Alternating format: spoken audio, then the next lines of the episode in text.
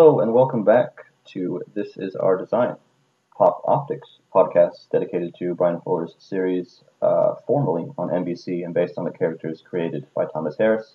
I'm Sean Colletti. My co-host is Kate Kulzick, TV editor at popoptiq.com and writer at theavclub.com. And our guest this week is our honorary third co-host, Noel Kirkpatrick from TV.com. It feels like it's been forever. How have you been? I've been really well. How have you two been? I've been well, and I've been. It's been a busy time over I at Pop bet. Optic. Yeah, I bet. uh, and uh, I will say, part as I've been going through and spending, God knows how many hours, uh, clicking buttons and saving things and seeing how that messes up or doesn't mess up the launch of our of our new site. Uh, I've been listening to a lot of podcasts, so I have finally caught up with the TV.com podcast and enjoyed myself immensely. I'm jealous of y'all for coming up with Totally Tubular because that's a fantastic name for podcast about TV, and naming is the worst. So It is, and I can't take any credit for that. That was actually probably Price Peterson when he and Tim started it like a couple of years ago. So that's all Price, I think. Well, good on him, because I felt like an idiot for never having considered anything in that vein when I was when I was listening to it, and I've been enjoying it. So thank you so much for making time to come back on.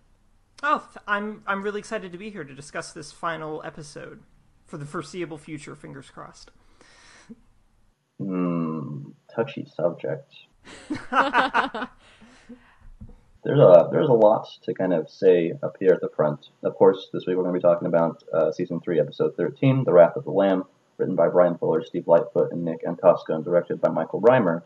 Um, so, because last week I thought was pretty successful in terms of how we recorded it, this podcast, just for the sake of listeners, will also go through minimal editing processes. Uh, that will be for your benefit so that you can get this as soon as possible. And there's going to be a lot of stuff here. This is going to be yet another long podcast. I don't actually know what our record is for uh, podcast with Noel, and I, I know that he holds the record, but I, I feel like this one's going to push the limit. Yeah, we're not even last- going to have to try for that to make that happen. yeah, I think the last one was like we at least went three hours. I think for the finale last sh- last season. Let's see. Maybe I we think- can keep this to two. Yeah, let's let's try. Let's Yeah. try. You want to try? What? uh, there's going to be just uh, to kind of give listeners a heads up about how this is going to go. You're going to get our typical uh, recurring segments, our discussion. There will also be uh, scattered throughout some either clips or I'll be reading some things from previous This Is Our Design guests. This is all in anticipation, or I guess um, in just in case uh, the series does not come back.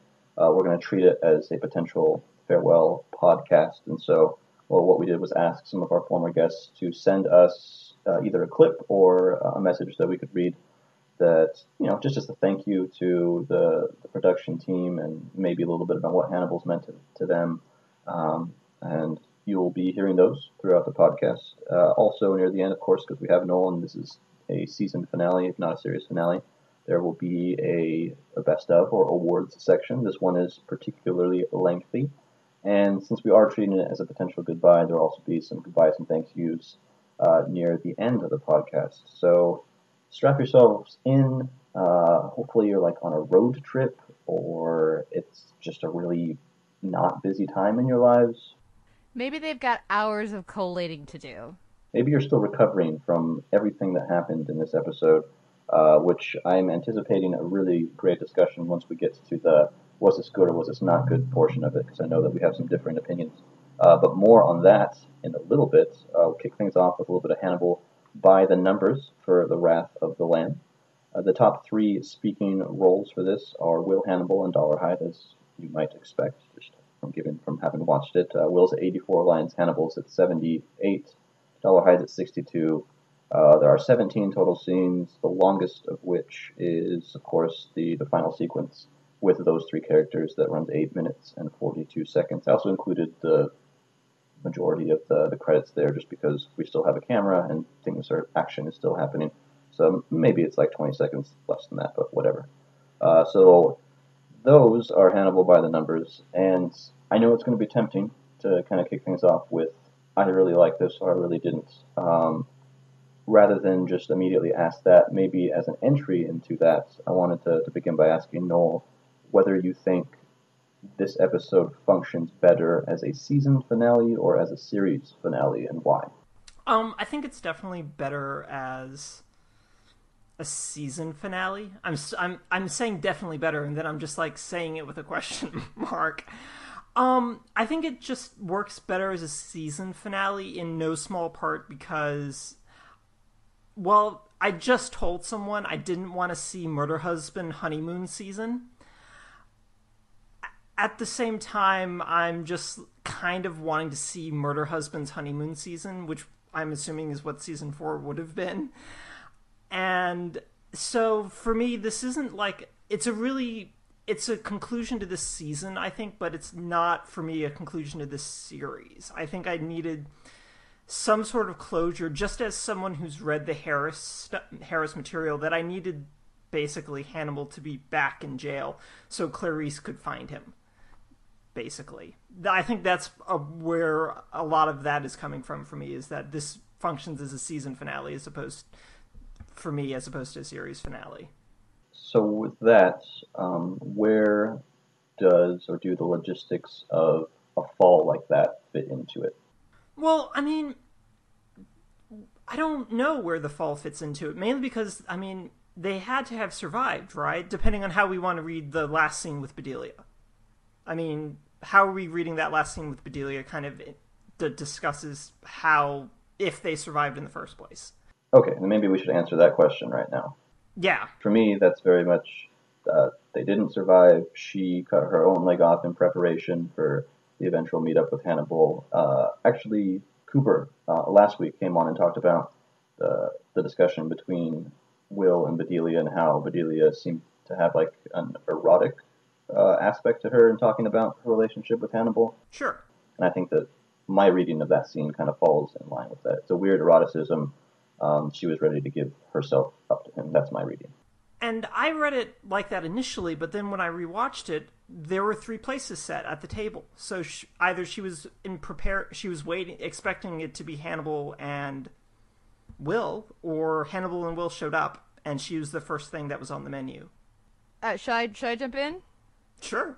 Okay, this is going to be a fun and lively discussion because as you're talking about this, Noel, uh, and and this was an interesting Saturday for me watching Twitter because I really seem to be in the minority on this one. Um, all of our critic friends, pretty much everybody that was posting review online, not everyone, but most everyone whose review I read uh, has a completely different take on this finale, and on the last scene and on the the post credit scene uh, than I do.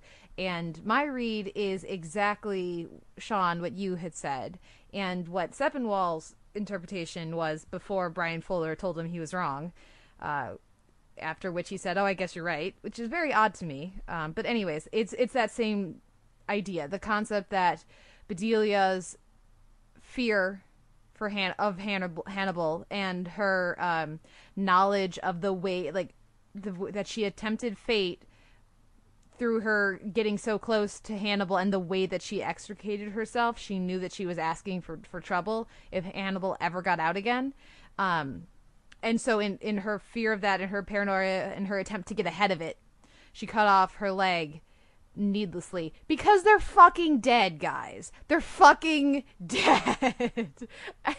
to me, it is goddamn ridiculous that I am supposed to believe that they survived being stabbed as many times as they were and gut shot and then fell off that cliff into the ocean where there were a lot of rocks may I add. Uh, we, the last when's the last time we saw a scene like this? When our victim of the of the um, at the beginning of season two, the God's Eye Gray person, uh, the muralist, that's what his name was. When his victim jumped off cliffs and was trying to get away and was jumping far, he still died horribly. uh, and he was not as fucked up as Hannibal and Will are. So uh, I don't want to imagine a plane swooping by at the last second, or it really didn't happen that way, and they were just screwing with us. And Will thinks he jumped off the cliff, but really he didn't. I cannot imagine a possible way that they are alive that I am willing to give the show. Like I just I can't conceive of one. And as I say all the time, I would love to be wrong. I would be so happy to be wrong. They come up with something that I just would have never imagined, but that feels cohesive to the show and feels uh, in keeping with its tone and its world and what we've been watching. The show this has been for 39 episodes, then I will be so happy. I will be like eating that humble pie, you know, hand over fist. But with what we were shown, it is absurd to expect the audience to rationally infer that of course they escaped. That's ridiculous. I feel strongly about this and many things about this finale. It's going to be a fun podcast. So what you're saying is that you think that this is better as a series finale. it could be a different show after this, but no, this is the series finale, guys. Like I the notion that anybody wants to see a season 4 after this finale boggles my mind because the only way you could have a season 4 would, would be a prequel season. You could totally do Silence of the Lambs as a prequel season. Will's not involved or very tangential, but we bring in Clarice. Will says, no, I'm not doing it, so we bring in Clarice instead. Like, that could totally happen. But the notion of a post you know season four that's set after this where will and or hannibal survived like what could that story again what could that possibly be that we haven't already seen will on will and hannibal on the lamb and or hannibal on the lamb uh, the characters are now murder husbands which I don't understand why anybody wants to see that show, but maybe, you know, there's all sorts of different fans and good on you if you do. But no, I just, this is a series finale, barring prequel. This is a series finale. All right. Okay. So it's my turn, I guess. And I am in agreement with Kate. Yes. I really think that this does so much justice to the Will Hannibal relationship that, and it's very, very important for me that uh, Molly's absence in this episode contributes to that. Uh, I'm assuming that some people were like, "Well, is she gonna? Why doesn't she have like another scene or anything?" I think it's absolutely essential that she's not in this episode for me to buy into that. Um, that even though obviously I had expected something more, like that we were going to get more seasons following this, and that maybe Will and or Hannibal will return later. Uh, this totally works for me, and that's not to say that I don't want more Hannibal because I absolutely do, and I would do this as our design indefinitely. But I, reading this as a series finale, I'm thoroughly satisfied. Reading it as a season finale, then yeah, I have a lot of hesitation in terms of answering some of these questions and how satisfying they could possibly make it for me. Noel, back to you. No, um, no, I see where you're both coming from. It's just my thing with it is just like I was already kind of checked out by the time that I basically checked out from the time Dollar Dolarhyde single-handedly demolishes an FBI tra- prisoner transport by himself. And so by that point I was just like we've entered into a realm of pure fantasy at this point. So anything is possible. And even though I'm not liking how we got here by any stretch of the imagination, and as I as Kate can attest, I didn't like this episode overall. And it was just one of those things where I'm just like, all right, if this is how you guys want to do this, okay, that's fine. And I'm just gonna I'm gonna deal with this. And I mean, like, I don't know, like I don't even have a firm reading on the Bedelia scene, to be honest with you. I'm just like, there were three places set per production design. So, what do I need to read into that, and how should I read into that? Because my initial reaction was, in fact, that she did it herself. And, but she did it with prepared for Will and Hannibal, I guess. I don't, I don't know, but it's just, I'm okay with being not okay with this, basically, and treating it as well, I'd kind of like to know how they worked that out. And whether or not that they can figure out a decent way to work that out is something I have no imagination about, even though I think Dancy said that Hannibal has all these skills, so maybe, who knows? And I'm just like, uh, okay, sure, why not? He can move an entire tree by himself over the course of a night and then put it in a parking lot. I think he can maybe survive a cliff fall. You know what I think is going to be really interesting about our discussion is that Sean, you enjoyed this finale. You liked this finale. That was a strong end of the series, the season. Yeah, I. Uh, I mean, obviously, I'm going to benefit from more time and space, but my initial reaction is that this is the best episode of the season. Oh no! I really am happy. I'm happy with this episode. So yeah, it'll be it'll be good. Yeah, because as far as I'm concerned, this is one of the worst episodes of the series.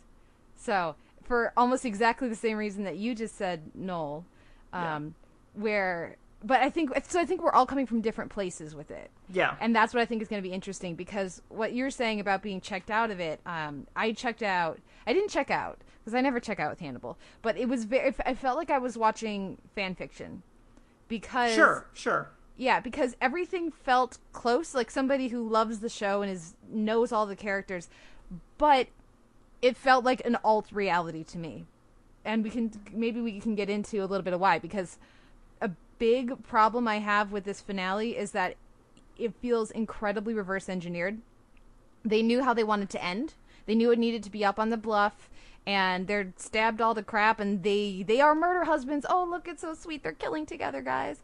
Um and then It is sweet. They got to kill the dragon. It's a fairy tale. but uh the way that so, so this the, what the writers in in my opinion not as a tv writer not as you know just watching this as a fan of the show, uh, the writers needed to go, "Oh, we've got this great idea for the for how we'll end it." Crap, we haven't done our homework. We can't do this ending. We have to come up with another one because when we don't have Molly in this episode, which I know Sean you say is crucial for you for it to work, for me it doesn't work because they want us to like forget that she existed. Yep. And that's absurd. And Hannibal th- this has been presented in interviews with Fuller and in, in other people's reviews. And like I said, I'm definitely, definitely in the minority here. And I'm, I'm kind of on the same page with you, Noel, but I think I'm even stronger about it than, than you are. I'm in the minor- minority here, and I'm fully aware of that. It seems like most of the Fannibals love this finale. However, for me, they did not do anywhere near enough legwork to make it to show that Will like has been falling back into Hannibal's. I, I have not seen that. Instead, I've seen the last two episodes try to really cram down this notion awkwardly and not very well that that Han- Hannibal is in love with Will. Oh, and does Will? But do you love him? Significant stare. But again, a moment like that in the pre in the second to last episode was not built to in any. It just kind of comes out of nowhere, and it's something that the character should have realized years ago within the reality of the show. And the episode before that, when we have the, um, oh, did you tell your wife about Hannibal? That also felt ham fisted and ridiculous because the, if they wanted to get to this ending, basically what they needed to do was not cast Ni- Nina Arianda because the chemistry that she and Dancy have and, and the warmth of the relationship that we saw that was established immediately in their first scene together, let alone the you know the phone call and then at the hospital, was an incredibly powerful one. They they got us to invest in that couple immediately and to really make it feel no, this isn't just like some fake family that Will's created for himself that he doesn't really feel but he thinks he needs. No, they made sure that this felt very real that he this was his wife. His wife that means something. That means so much. That he plans to spend the rest of his life with and a, a son who calls him dad and a home that he has built for himself. They, they, they made that feel lived in and real. And then in this last episode, in just this last episode, they expect us to believe that Hannibal was right all along and that that Will wasn't really that invested in his family who he's abandoning um, and he's so obsessed with this notion of killing hannibal that he's not willing to you know let him rot in jail forever he's got to let him escape so that maybe hopefully he can it's it's absurd and if will is supposed to be coming uh, unhinged or um, not making wise decisions if he's supposed to be wrong this finale does not show us that. This finale says that he's right to do what he's doing, to lie to Jack, to do all these different things. Um, and again, like I said, for me, they didn't do any of the work they needed to do to support that. Right. For a show that's done a significant, that has for the past, previous two seasons given us such great access to Will's deteriorating mental state or confused mental state. There's no progression of this. We don't have access to it this time, and there's frankly not enough time to give us access to it. The splits, the split structure of the season proved an interesting little experiment, but I think one of the big things is that this second, the Red Dragon half of the season wanted us to still think of Will as being the Will that went to Italy looking for Hannibal as opposed to a Will that had moved on, that had lived another life for three years. And there wasn't any progression, as you mentioned, Kate, from where Will is when we find him at the beginning of this season. And, well, sorry, the beginning of this half of the season. And where he ends up as soon as Dolarhyde demolishes the train. Not the train, but the um, convoy. And it's just like, you you didn't you didn't put in the legwork, as you said, Kate. They just they didn't put in the work for this to feel like something that makes sense, especially for this show that again has always put in that work of all right, Will's experiencing violence and this is how he's trying to deal with it, or this is Will being torn between two particular impulses and this is how he's dealing with it. There's none of that here. There's just oh, yeah, okay, it is beautiful now that you say it and now that we've done it. It is really, really beautiful, Hannibal. Oh, yeah, let's fall off a cliff together and really satisfy this gothic romance impulse. And it's just like, no, no, no, no, no. Well, and I would also add on top of that, um, and then I I, I want to hear your thoughts, Sean, because we I know there are many listeners screaming at their their podcast uh, devices right now that we're idiots. But um, what and I we maybe maybe we are, maybe we yeah, are. Who knows? Yeah. Who knows? We're uh, not, but maybe we are. Yeah, I don't think we are, but you know, who knows? Uh, the other thing I would add to that is that it, for me, it's not just that they wanted us to think those three years never happened. They wanted us to think the last scene between Hannibal and Will hap- didn't happen.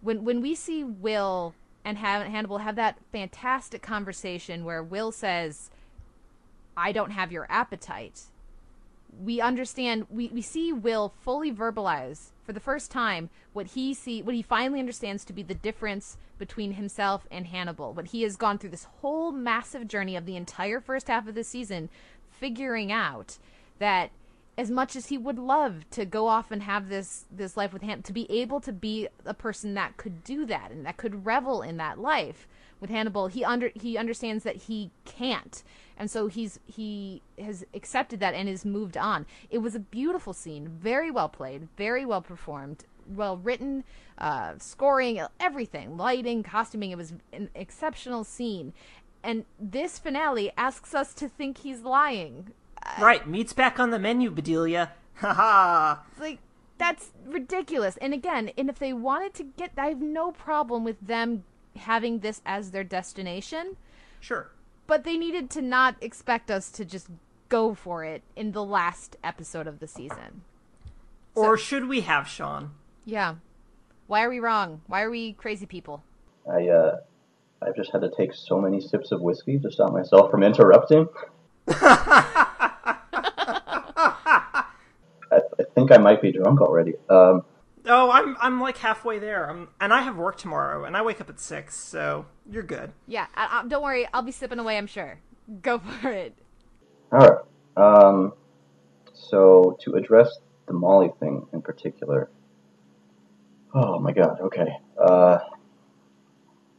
so uh, part of my response is going to have to do with the notion of uh, this season, especially trying to convince us that um, in addition to the other various styles that Hannibal the series uses, that the fairy tale structure is important to it. And part of the fairy tale idea is that there is a notion of true love. Uh, whether or not people agree with that concept in general in their own lives, totally fine. Um, but in the fairy tale context, that idea exists, and it's what a lot of stories are based on. And so, using that as a premise for Will's and Hannibal's relationship, um, I would say that that's true love in Bryan Fuller's series. Um, with that, the reason why I think Molly's absence is really important to me, and I almost wish, I do wish actually, that, that Will hadn't even said her name when he came to visit uh, Hannibal in his cell, is because, and it's also the chemistry that you mentioned, Kate, that I think that is really important to my reading of it too. If the chemistry hadn't been as convincing as it was, then maybe I would have different opinions about this. But the reason why I feel that that perfect chemistry was so important is because that this gives Will the, the absolute best alternative that he could possibly have, and it's still not enough. And that's to, to hammer the, the point home that you can't overpower that true love, and even three years of absence, even having the perfect mate um, who you achieve happiness with, that finally and ultimately falling back into your former true love's uh, orbits, that that is enough to overpower. And I think the absence of Molly in this um, shows what's going on in Will's head psychologically. I, am really hesitant to say that any episode of Hannibal is through a specific character's perspective, but if you just, you know, humor me, humor me in considering that this is through Will's perspective, by not having Molly on screen, that's him subconsciously pushing her out Otherwise, he does feel that guilt and can't even allow himself to do what he does at the end of the episode. So I don't think it's a matter of him um, not feeling those things legitimately for Molly. I absolutely think that he does. And if he allows himself to put that onto the conscious level, then that's going to fuck up with his eventual decisions at the end of this episode, and he might not be able to follow through with it, um, which is one of the points that I wanted to make as a plane flies overhead. Um, to save Will and Hannibal. um, okay. What else did I want to say about that? Uh, what, what were some of the other dissatisfactions that you had about this? Not nearly enough legwork um, in setting this up. Right. Okay.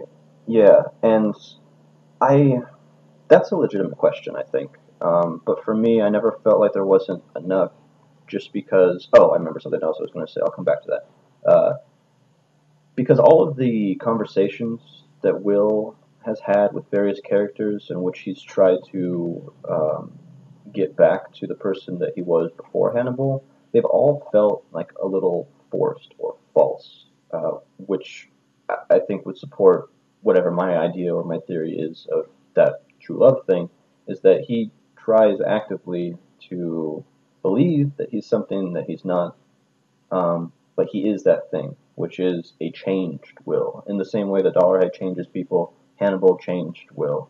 Uh, the other aspect that I just remembered was we have to remember that Will has pure empathy, and that that's considered a disorder in this uh, in this series. And I think in relation to Molly, another thing that pure empathy does is that it also isolates the person eventually and completely. So even though he can have a really great relationship with somebody, um, part of the the motive for that, I don't know if it's motive, I don't know if that's the right word, but part of that has to do with living that life for that person and not necessarily for himself.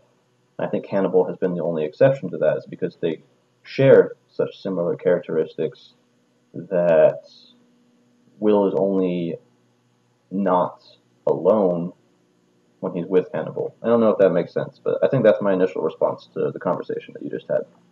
What what I immediately key into in in the difference between your take on this finale and mine, um, and I think it's just gonna be something that we are not gonna be able to come to um, to be on the same page about.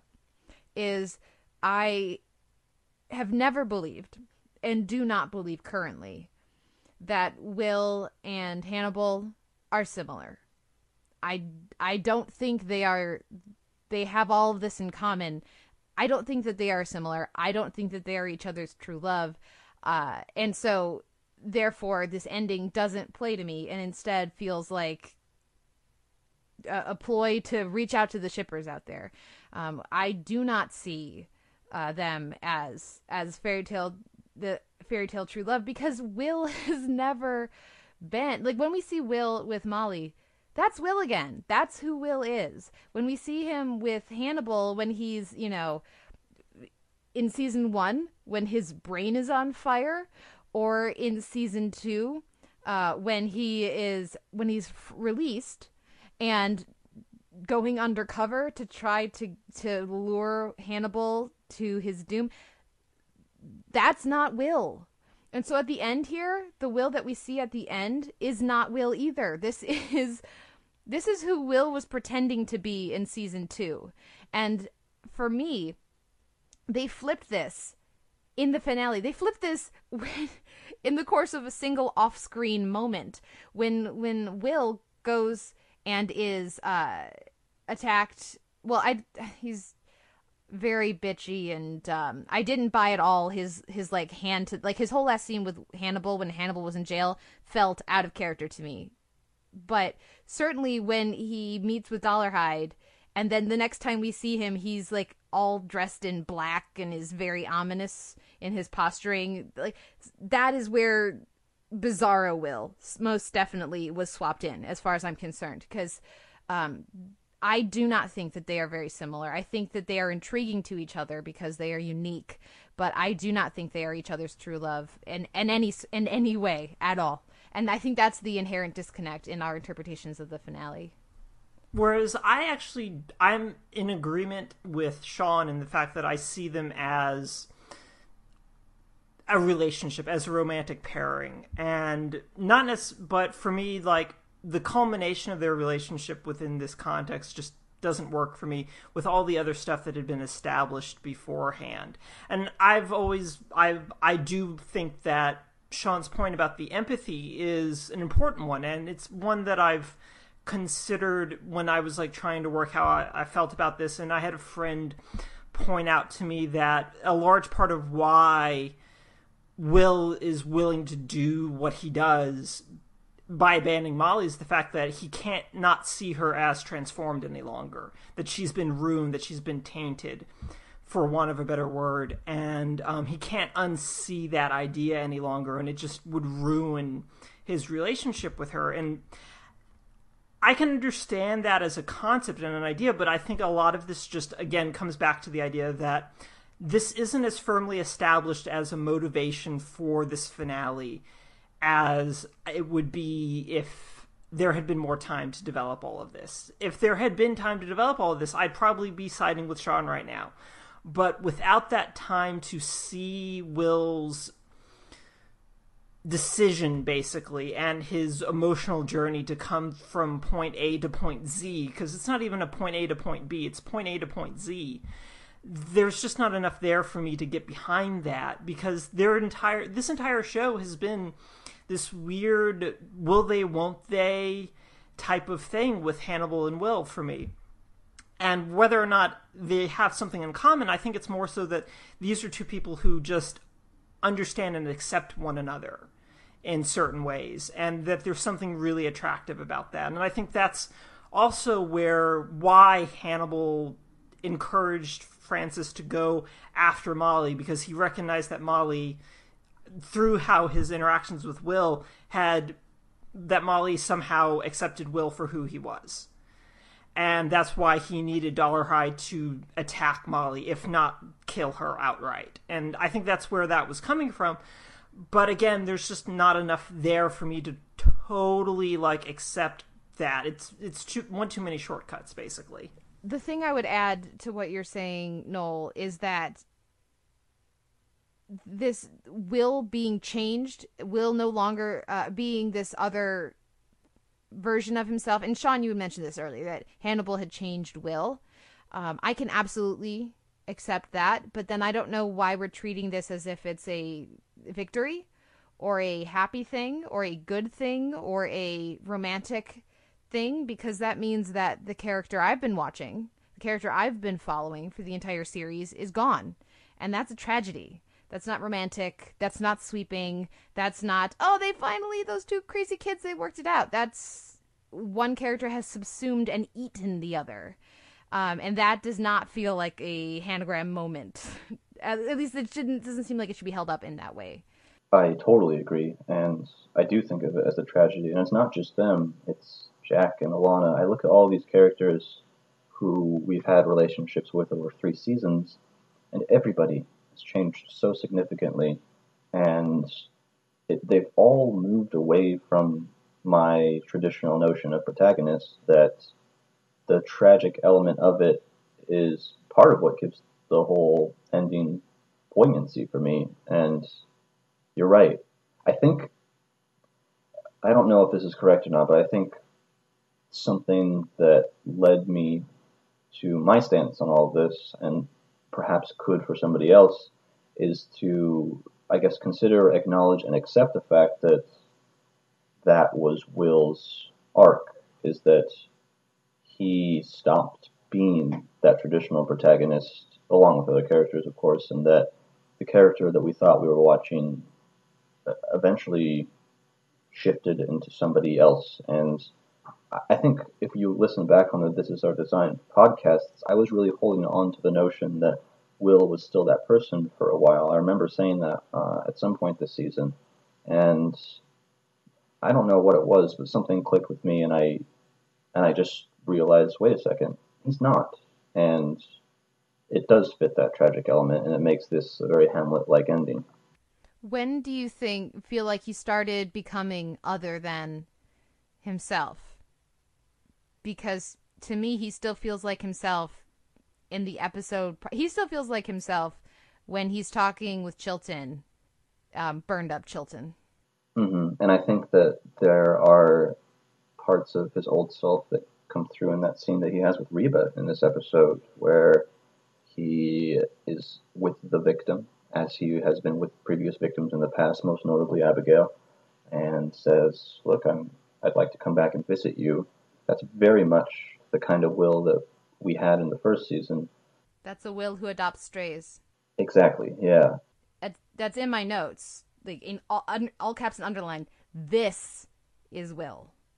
And yet, the the final moments of that scene when Reba talks about how she the blind draw these kinds of people with monsters on their backs, uh, Will acknowledges that it's not just the blind, and I think in, in that moment in Dancy's facial expression, I see that realization like this is me going through the motions of a previous version of myself, but I don't know if I actually feel this at my core. To answer your question, I'm not sure. I feel like it probably happens in The Great Red Dragon because I really buy into the, the breakup scene in Digestivo uh, at Will's place in Wolf Trap.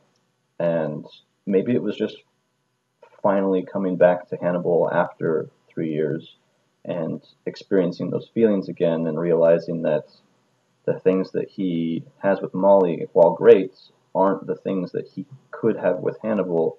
I think maybe that's when I probably should have started to think about it, and I didn't really give it enough consideration until probably this finale, which it, admittedly is kind of too late to be thinking of that and supports what you're both saying about not doing enough legwork.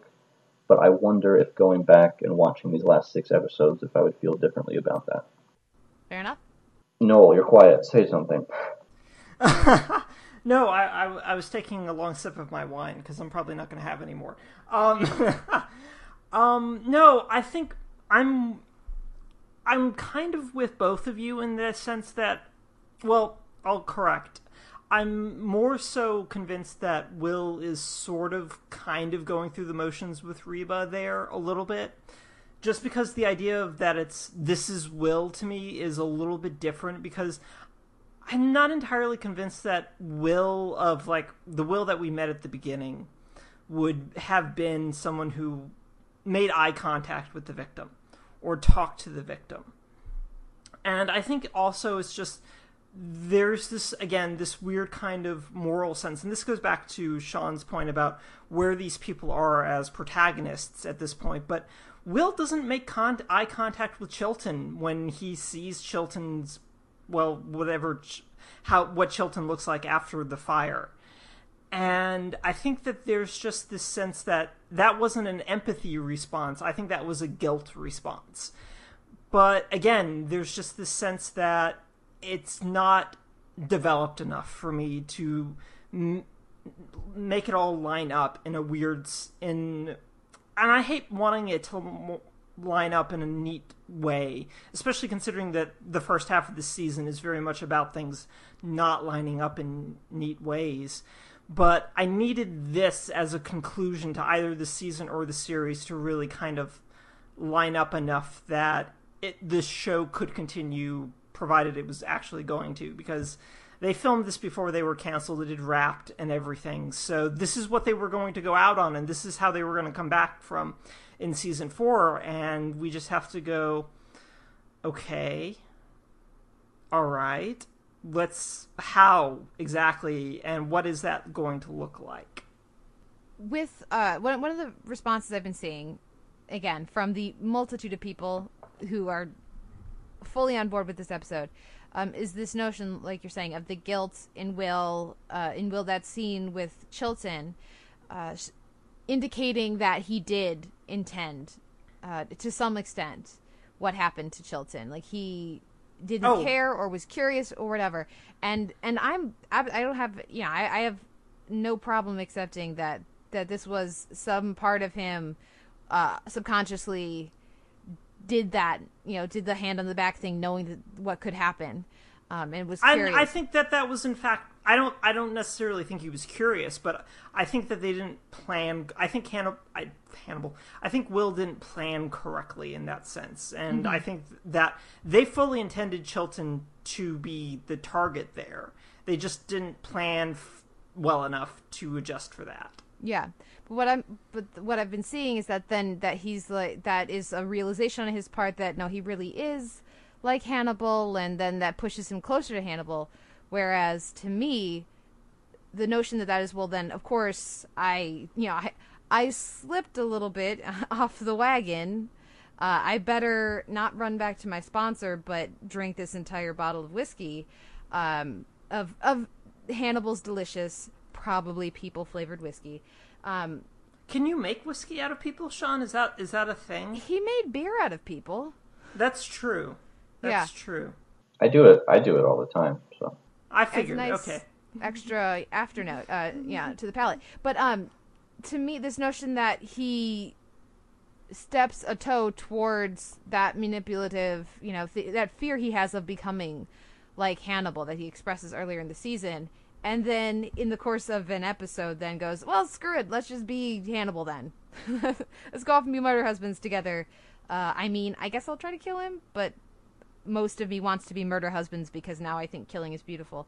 Um, that again that felt like a betrayal of the character and also of who he had become in his three years yeah. uh, in between. So so for me i see that guilt and i see him edging towards hannibal yeah, with that motion with that you know event and I, I absolutely am on board with that interpretation.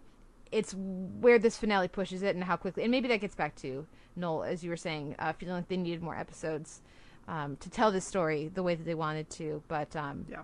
I just thought I just figured I'd chime in because again, like I said, I think we all have slightly different takes or massively different between Sean and myself on this episode. I no, I think that that that part of it is absolutely right about uh, perhaps more episodes. I think from my perspective, um, maybe even just one more scene. The last scene that we got with, with Will and Molly was in the hospital, and that's a very difficult situation because Molly's just been attacked, and there are a lot of emotions in terms of that. Uh, if there had been a scene with the two of them, maybe a few days after Molly had gotten out of the hospital, uh, in which you know they have a seemingly normal conversation, but then you can kind of see behind Will's eyes that uh, this doesn't feel like it did before, just that inquisitive look that Will sometimes gives, that that would have gone, that would have given more. Or even just cut to they're talking and cut to Molly with the glass over her eyes, the mirror over her eyes, like they did with Alana. Um, was that an episode or two ago? That would really hit home this fact that he can't even have a conversation with her without Correct. seeing her dead. Sure, absolutely. Yeah. All right, so should we shift the discussion a little bit? Like, Can we talk about some of the things that I liked? Yes, absolutely. Because I have more things I didn't like, but I think we should change it up a little bit. Before we get into that, uh, as I mentioned, some um, comments from previous This Is Our Design guests. Uh, I just want to read out what Sarah, Bun- Sarah Bunting wrote into us, which was Hannibal, the show that single handedly justified my lib- liberal arts education by forcing me to reach for, then defend, cultural references from the Aeneid to Zelig every week. I'm pleased to report that my 500 level English seminar bullshitting skills remain undiminished by time and staring wrapped at the uh, Mikkel cheekbones. That's Mikkel from Mikkelsen. Mikkel cheekbones. That, that's one word. Bryan Fuller, I'm sorry I called Wonderfalls a twee NATO. This is our design team. Thanks for having me on, and congratulations on a fantastic podcast. So thank you uh, once again to Sarah. That's another quality TV podcast as well, Sarah's. Extra Hot Great. Y'all should go check it out. It's, it's good times. Thank you, Sarah. Uh, perfect, yeah. And so, definitely, let's talk about some of the positive things. I mean, like I, I've been suggesting that it's been positive, but uh, perhaps I feel like we we can all agree that at least uh, stylistically and technically, that that final sequence was really stunning. Can we talk about that? Sure. Yeah, Yeah, def- absolutely. definitely No. is. No, it looked really great, and I mean, I think that it it no, it looked really really good. Um, Love Crime is amazing. Um, easily the best song of the year, no matter what else comes out on the radio or anything. Love Crime, number one Billboard top. Uh, I guess. Do we still use Billboard for anything? This is how out of touch with the music I am. um, no, so no. Um, I think it looks really good. I think again, it's a really good last bit from Richard Armitage, who's done just fantastic work this entire half of the season. And I don't think he disappoints again, having to uh, do the more physical stuff again. And I, it just it looks really good. I loved the bits with the wings and him bleeding out from the blood and I really just liked Hannibal's entire cabin was just great. And I loved the idea that he has a cabin that is steadily being destroyed by time, essentially, which is one of his big obsessions with teacups coming together and time coming back together and basically going and flowing in reverse.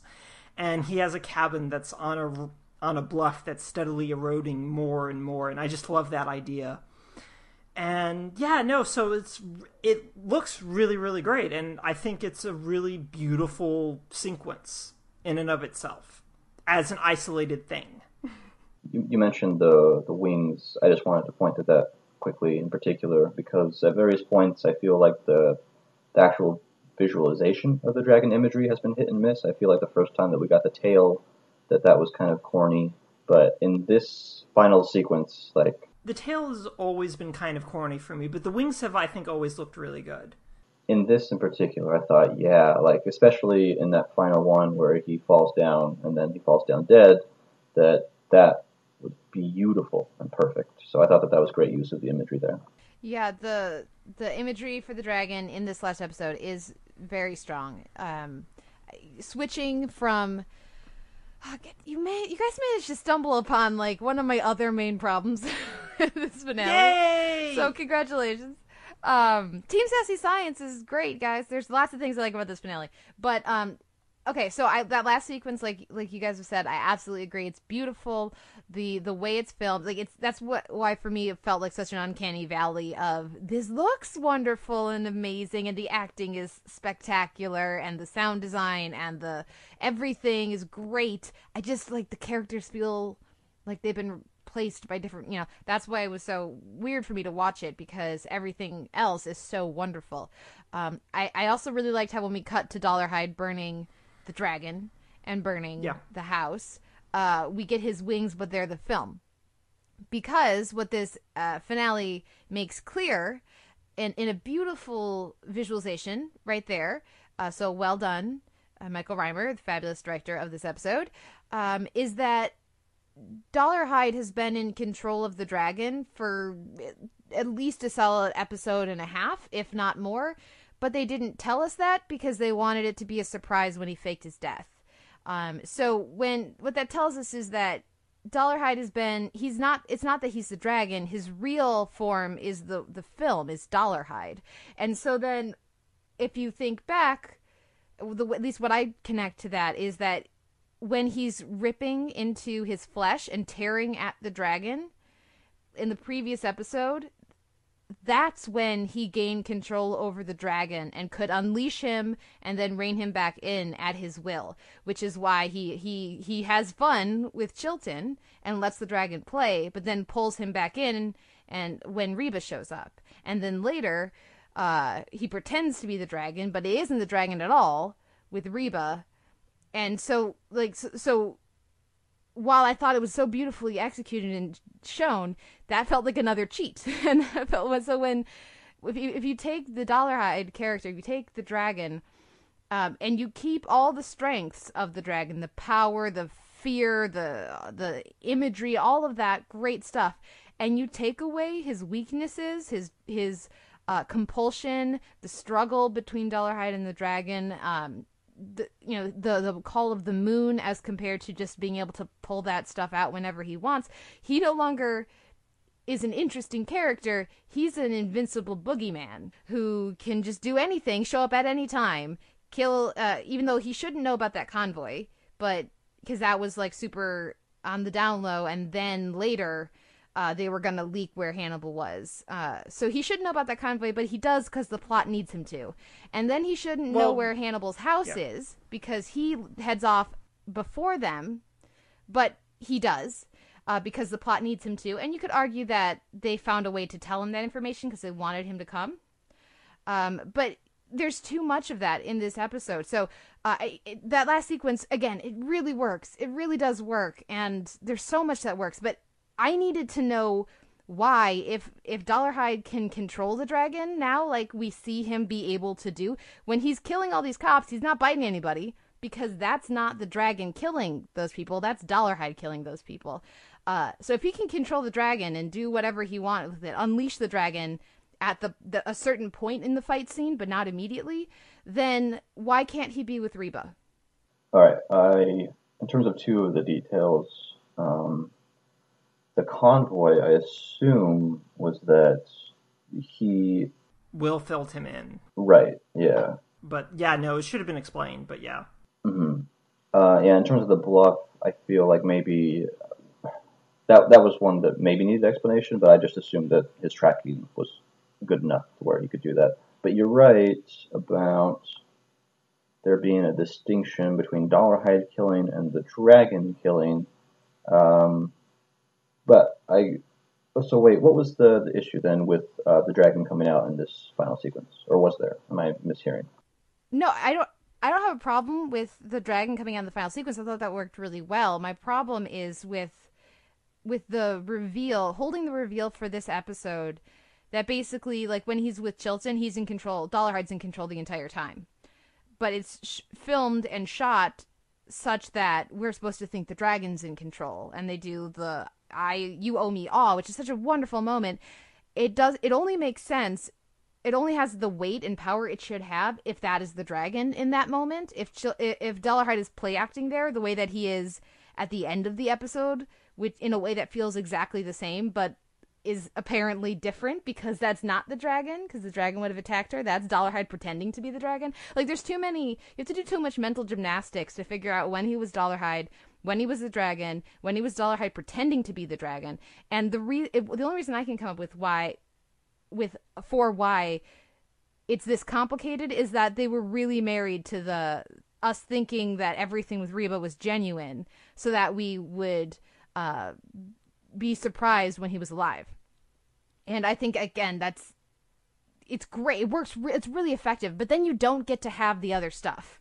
You get one or the other. You don't get both, as far as, you know, for me. So I love the last sequence, but when you're talking about the last scene of seeing Dolarhyde with the film instead, uh, which was such a great moment. That kind of, for me, that connects back to one of my other main problems.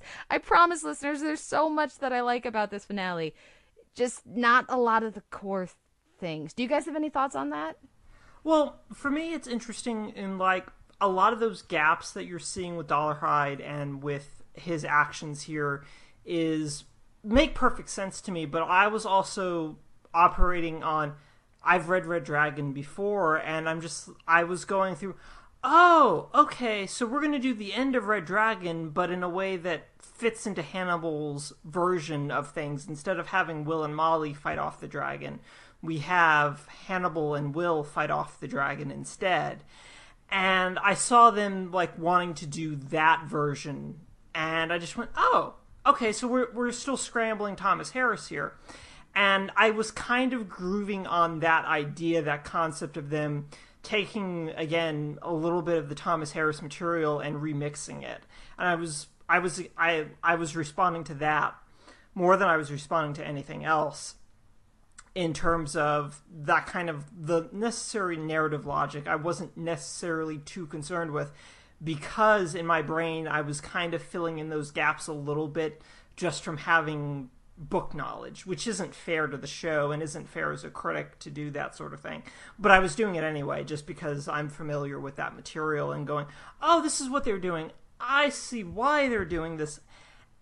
And I'm willing to kind of excuse an occasional narrative leap because they're doing this, which isn't a good idea. But I was doing it anyway. And I think that's kind of why I'm not having that same frustration, I think, is why I'm just like, nah, okay, I see why they're doing this and what they're wanting to get out of it. And I'm willing to roll with that particular aspect of it. Why did we spend but, so long with yeah. figuring out? Why was it made such a big deal of Will figuring out the difference that the dragon is changing them rather than killing them, if that was never going to become important or significant in oh. the rest of the show, and if when we actually have the big climax, mm. it's not the dragon really that they're fighting anyways, it's Dolarhyde who's channeling the dragon. What's the point this of spending all that time? No, this gets back to one of my larger issues with Dolarhyde in general, which is one of the things I was really excited about with Red Dragon, with Hannibal doing Red Dragon, was I was just like, yes, finally, Francis Dolarhyde is going to be given his due as a character because previous adaptations of the Red Dragon story haven't really given Dolarhyde his due. There haven't been explanation of his motivations or anything like that. And this series just again fell into the same trap that not necessarily Manhunter fell into because Manhunter's Dolarhyde is completely different from the novel's Dolarhyde, but they fell into the same trap as the Red Dragon film adaptation did, which is where, for lack, for one of a better word, lip service is paid to the idea of why Dolarhyde would turn to the dragon, would end up harnessing the dragon, but we don't get enough of that for it to make sense and why he would want that power and all of that.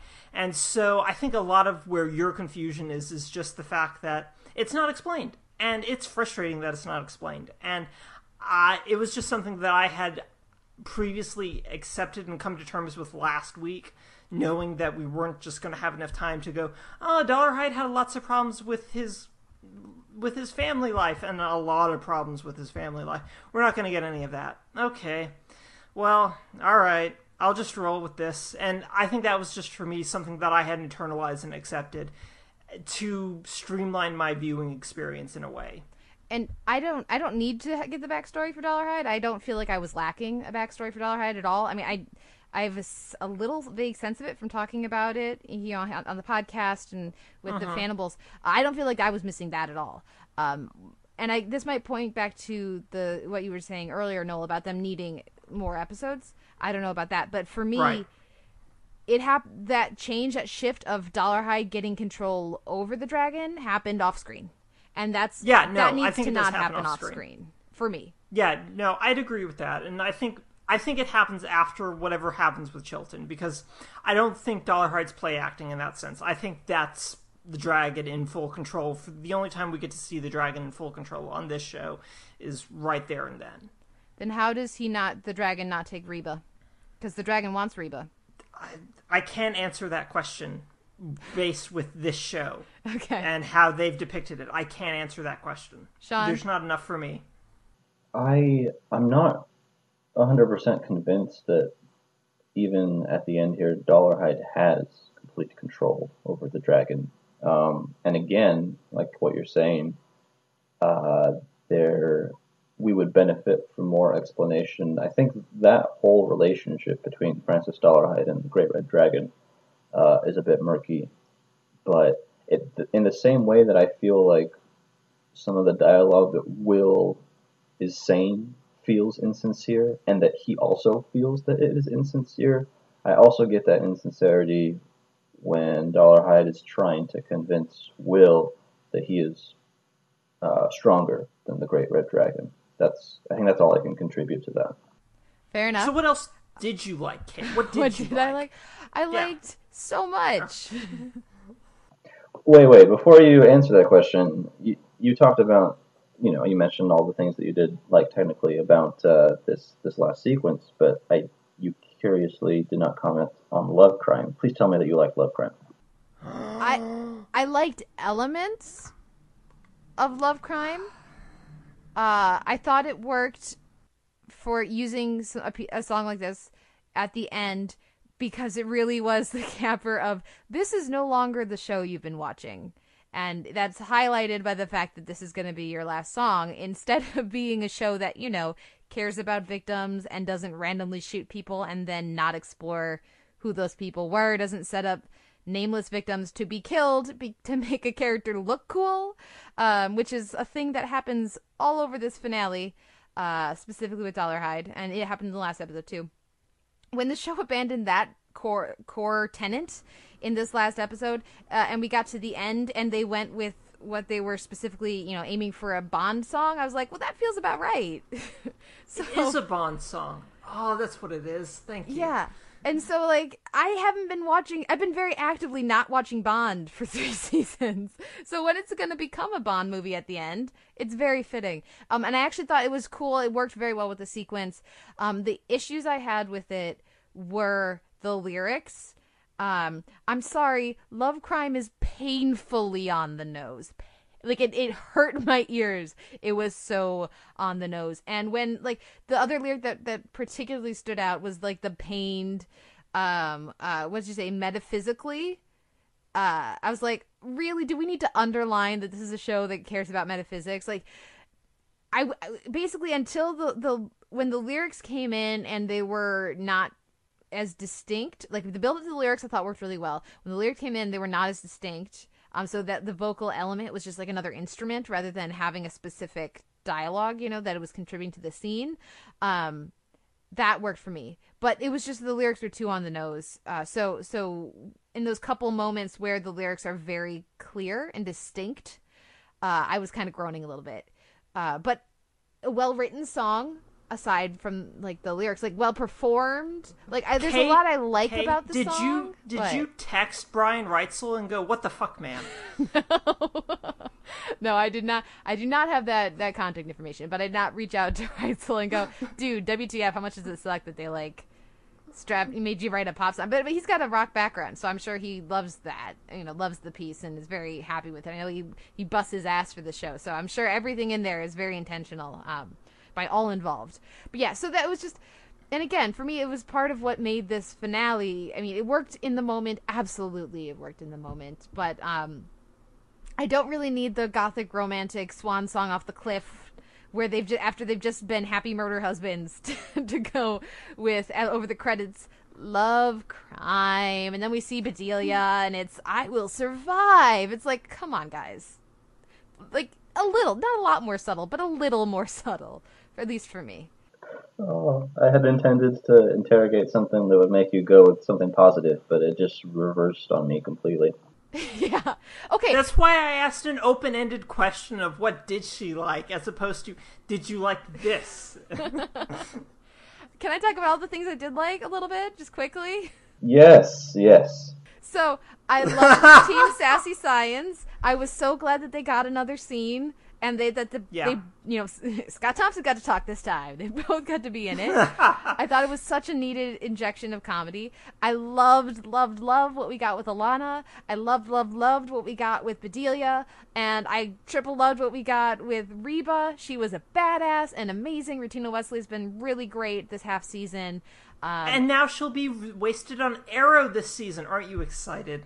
Hey, you know what? I the casting on Arrow always makes me happy. Hopefully they'll use her. When they've used them in the past, it's been good. So fingers crossed. Um, but I, you know, with Bedelia, like we find like Will's like, so I'm gonna let our murder husband out. And she like immediately reaches for the booze and she stops all her slow talking. I loved it. We're like, oh, that's what she's really like awesome. I love that scene. Uh, Alana and Margot strutting their way to the uh, that was a that was a fabulous snap is what that was. This is snaps for fabulous uh, to the helicopter with their son um, while being nervous and everything. Yes, but I loved that they got to walk off into the sunset. The the highly guarded, protected sunset together. Um, I, I would have been nice to get anything with Jack. We barely got Jack here. That's you know it's I don't like that the show turned him into a, a fool in the end, but um, oh well. Uh, I, I really liked the scene we got with Chilton. Uh, there's so much that I did like. They used uh, Debussy again. They used Goldberg variations again. There's so much that I did like about this finale. Just not the character moves that happen off screen, and not the we don't care about bystanders, so we'll just shoot them. And like, there's a lot of stuff I didn't, but there is a lot of things that I did like. Sean, since you you were really positive about the episode, was there anything you didn't like about the episode? Just for a flip side. Oh, Yeah. oh, okay. Good question. Um, Hey, I got I got a good question from Sean. All right. I don't think I've gotten a good question from Sean. Well done. Yeah. Skype fist pump. uh, yes, there's. I don't know if this falls into the I didn't like this category, but it, it's definitely something that relates to it, at least tangentially. You mentioned Jack, Kate, and also Alana. I said earlier um, that all of our main characters who have been here since the beginning have kind of moved from prota- protagonist into murky territory. Uh, absolutely, that's the case with Jack and Alana. I think that the final scene that we have between those two and Will, in which they're all having a drink talking about what the plan is, that that's, again, going through the motions for the sake of it because they all have uh, a similar end goal here. But those characters could not be further from one another, and if there needed to be more explanation of something, and you both said this in relation to what happens off screen for our key characters in this episode, who are Dolarhyde, Will, and Hannibal, uh, I would have liked more, and I, I'm finally saying this, I would have liked more with Alana and then with Jack as well. I, I was in the camp originally where I was never dissatisfied with Alana's character. Um, I felt like in season one and also in season two that decisions and motivations were, if not defined and clear, um, then didn't need to be defined and clear just because they weren't using her as a central character for a lot of that. But now that she transitioned into this different Alana Bloom, a, a version that admittedly I like and that I think works well with a lot of the characters on screen, I it just feels like both her and Jack have come so far, and maybe this is more aimed at Jack especially that that I I wanted more of an explanation as to why he became so callous and detached from everything. And you called him a fool in this episode. I think that's fair because it's so obvious how false Will is being in their conversation where Will's like, yeah, we should bait Hannibal because there's nothing more than, you know, subsuming with the dragon uh, that the Dolarhyde would want. And uh, admittedly, like we, we talked, I don't know which podcast it was, but the, the death of Bella would certainly speak to this a little bit. That um, without her, he's a different character, and that's fair enough, absolutely.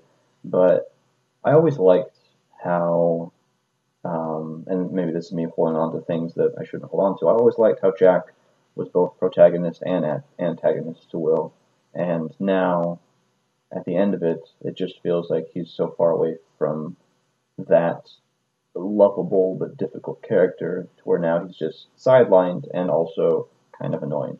That's what I would say. Why did Will lie? He didn't need to lie. Why did he lie? Like for like narratively, from a writing perspective, other than to make him, Will look shifty. Like why? What's the character motivation to lie to Jack there?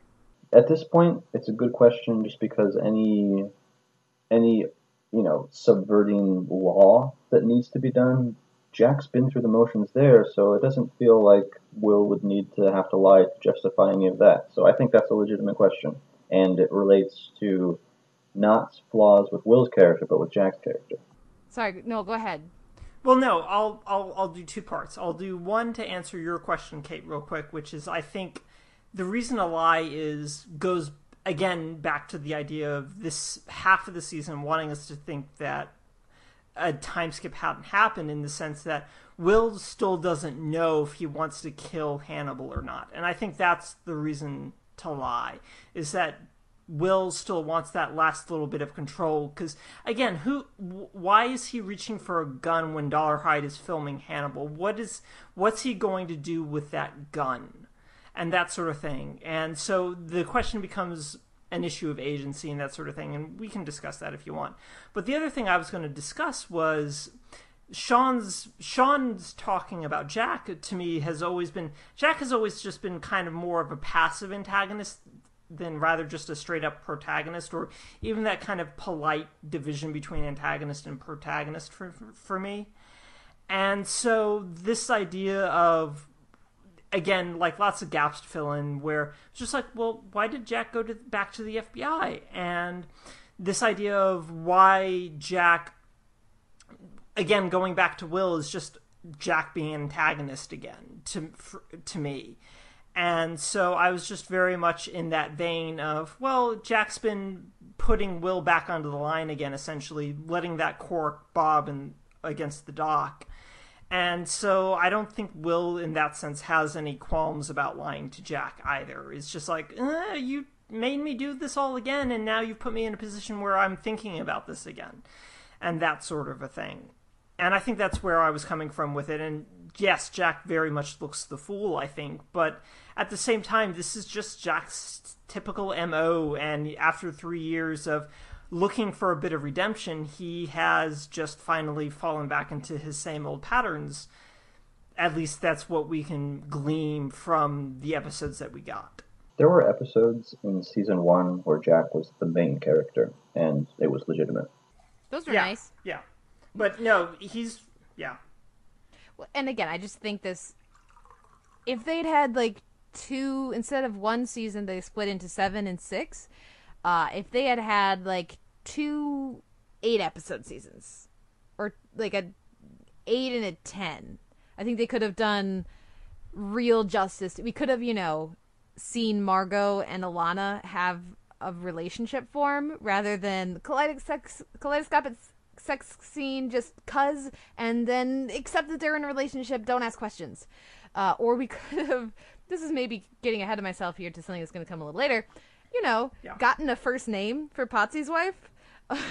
or we could have any number of, and we certainly could have seen like gotten a sense of where Jack was after three years and why, and Alana and these other characters, rather than having to fill in so many gaps. And we could have gotten a little bit more transition with Dolarhyde. So it, it goes back to them saying, realizing, or Fuller and company realizing, well, so basically we can tell from what NBC is saying to us that this is going to be the last season on NBC. So we only have 13 episodes. So let's make sure that we try to do both of the next two seasons that we want to do, and uh, let's let's make it work. We've got to make it work, time people, and we've got we'll do seven in Italy, and we'll do six with Red Dragon, and hopefully that'll be enough time. And maybe it should have been the other way around. That is uh, certainly that would have been interesting to see them do. I still think they needed yeah. another episode in the first half of the season, but I wouldn't have wanted to take it from Red Dragon. So, yeah. Sean, any thoughts on this? About the division of the seasons? Uh, any of this stuff. I mean, I'm ready to Anything, go to our. Or if you want to go on to something else, yeah, yeah, If you want to do something else. Yeah, I mean, let's see. How how far are we gone? About hour twenty. Okay, maybe yeah, maybe it's time to move on to our recurring segments for the podcast. Uh, of course, beginning with Kate's classical corner. Kate, uh, I guess you've already talked about Love Crime a little bit. But what can you tell us about the scoring and the soundtrack in The Wrath of the Lamb? Well, there are two classical pieces that are featured, and I'm sure you both caught them. Uh, we had the Debussy La Fille uh, aux Cheveux de Lin, the, the the woman or the maid with the flaxen hair, which we had previously gotten when we had Reba sitting with Hannibal on the couch as he watched the video of Molly. Um, that comes back here in an altered form. Uh, as Reba is is leaving the burning house in a spectacular sequence, by the way, for, in this episode, very well executed, gripping, uh, uh in, intense se- sequence one of the things I liked. uh, then we also had the return of the Goldberg variations uh, when Hannibal and Will are pouring wine and everything. Before the fight breaks out, we get the Goldberg variations back again in, in an altered form or a, a less familiar form, I guess I'll say. Um, and that felt very fitting. That's how we were introduced to Hannibal in the pilot. Um, that is where Bloodfest came from, uh, memorably used three times throughout the series. Uh, so it's nice that they had, even if, if they knew they weren't going to end with that. So you know, and they couldn't really after Mizumono and after Dolce and Digestivo, they they, they couldn't use Bloodfest again. So I, am glad they they got it in there somehow, though. I've already talked about Love Crime.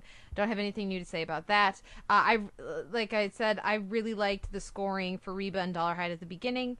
Um, it didn't feel didactic, but it was very effective and very affecting.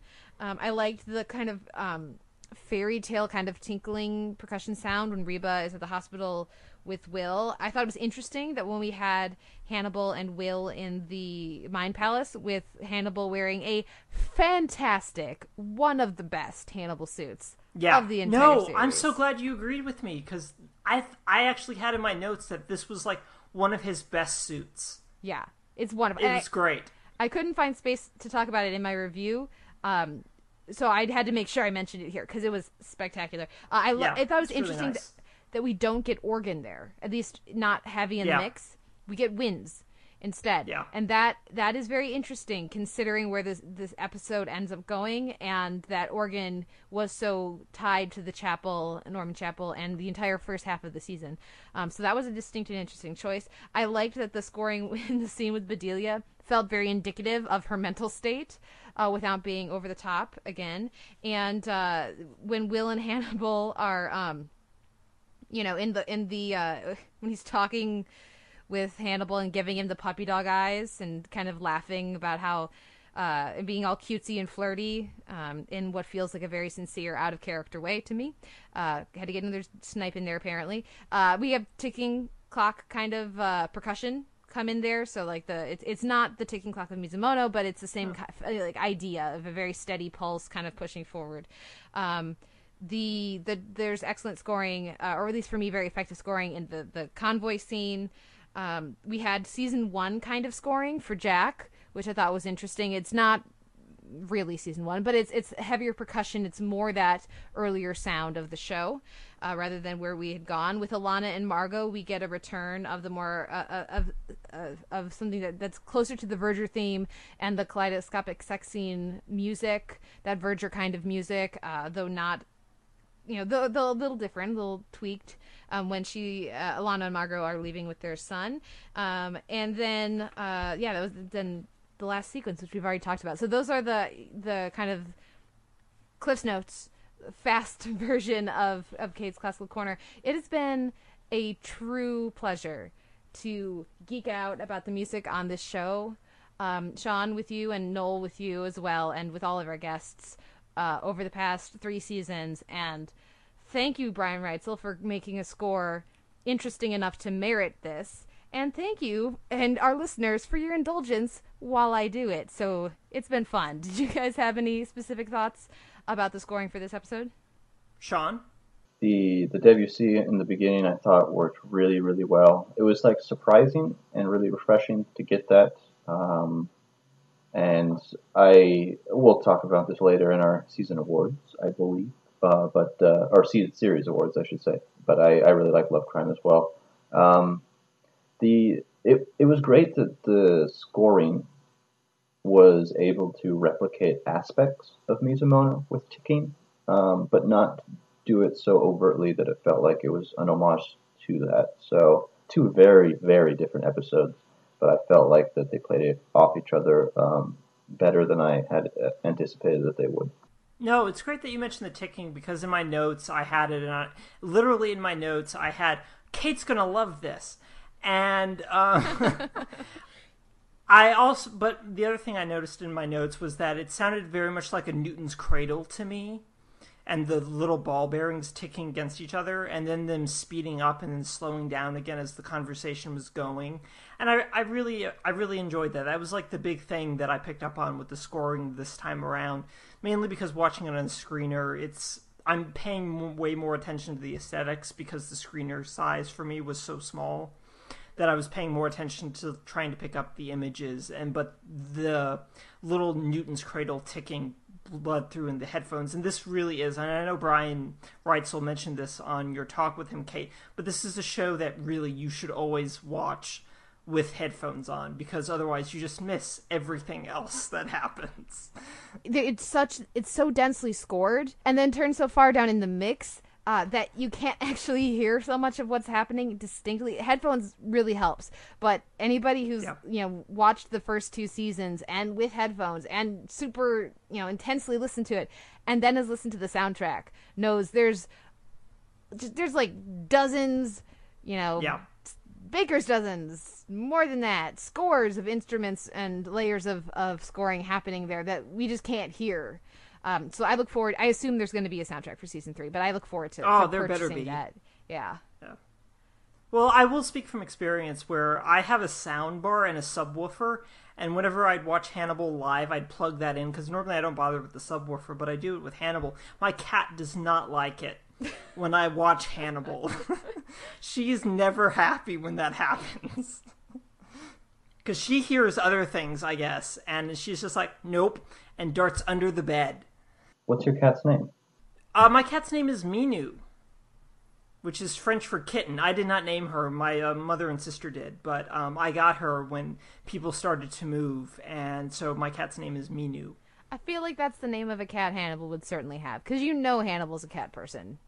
Oh, totally a cat person. Because who wants to bother with a dog aside from Will, apparently? and Molly. I'm, I'm still tripping out about how when we were talking with Randy, that the dog's name was Randy and the cat's name was Kate. Yeah, good times. Mm. That was the last podcast I got to listen to. my my final comment before we move on to the, the next segment, and I know we're going to do our thank yous and goodbyes at the end. Kate, you mentioned just listeners for uh, in, indulging. I don't think it's indulging. I think that they get a lot of great um, enjoyment out of this, and uh, I I would just say that I if you talk to any of my friends, one of the things that I have constantly said I appreciate the most in a person or in, in my friendships, the thing that I find um, absolutely most attractive is passion, and even if it's nothing that I have an interest in, like somebody could talk to me about cars, I give no shits about cars whatsoever. But if you're really passionate about cars and you're talking to me, I'm invested because of that passion. I find passion really, really fascinating and very contagious. And so, even though I know zip about classical music, it's been an absolute joy having Kate's, Classical Corner. Uh, and I think that pretty much everybody would agree with that. So, thank you for doing this for the past 39 episodes. Actually, we didn't do it in the first ones. So there's a whole swath of season two. People are going to listen to season one and get to season two and be like, "But where's and there's there's no devils and there's no what's going." So, oh well. I smell a spinoff.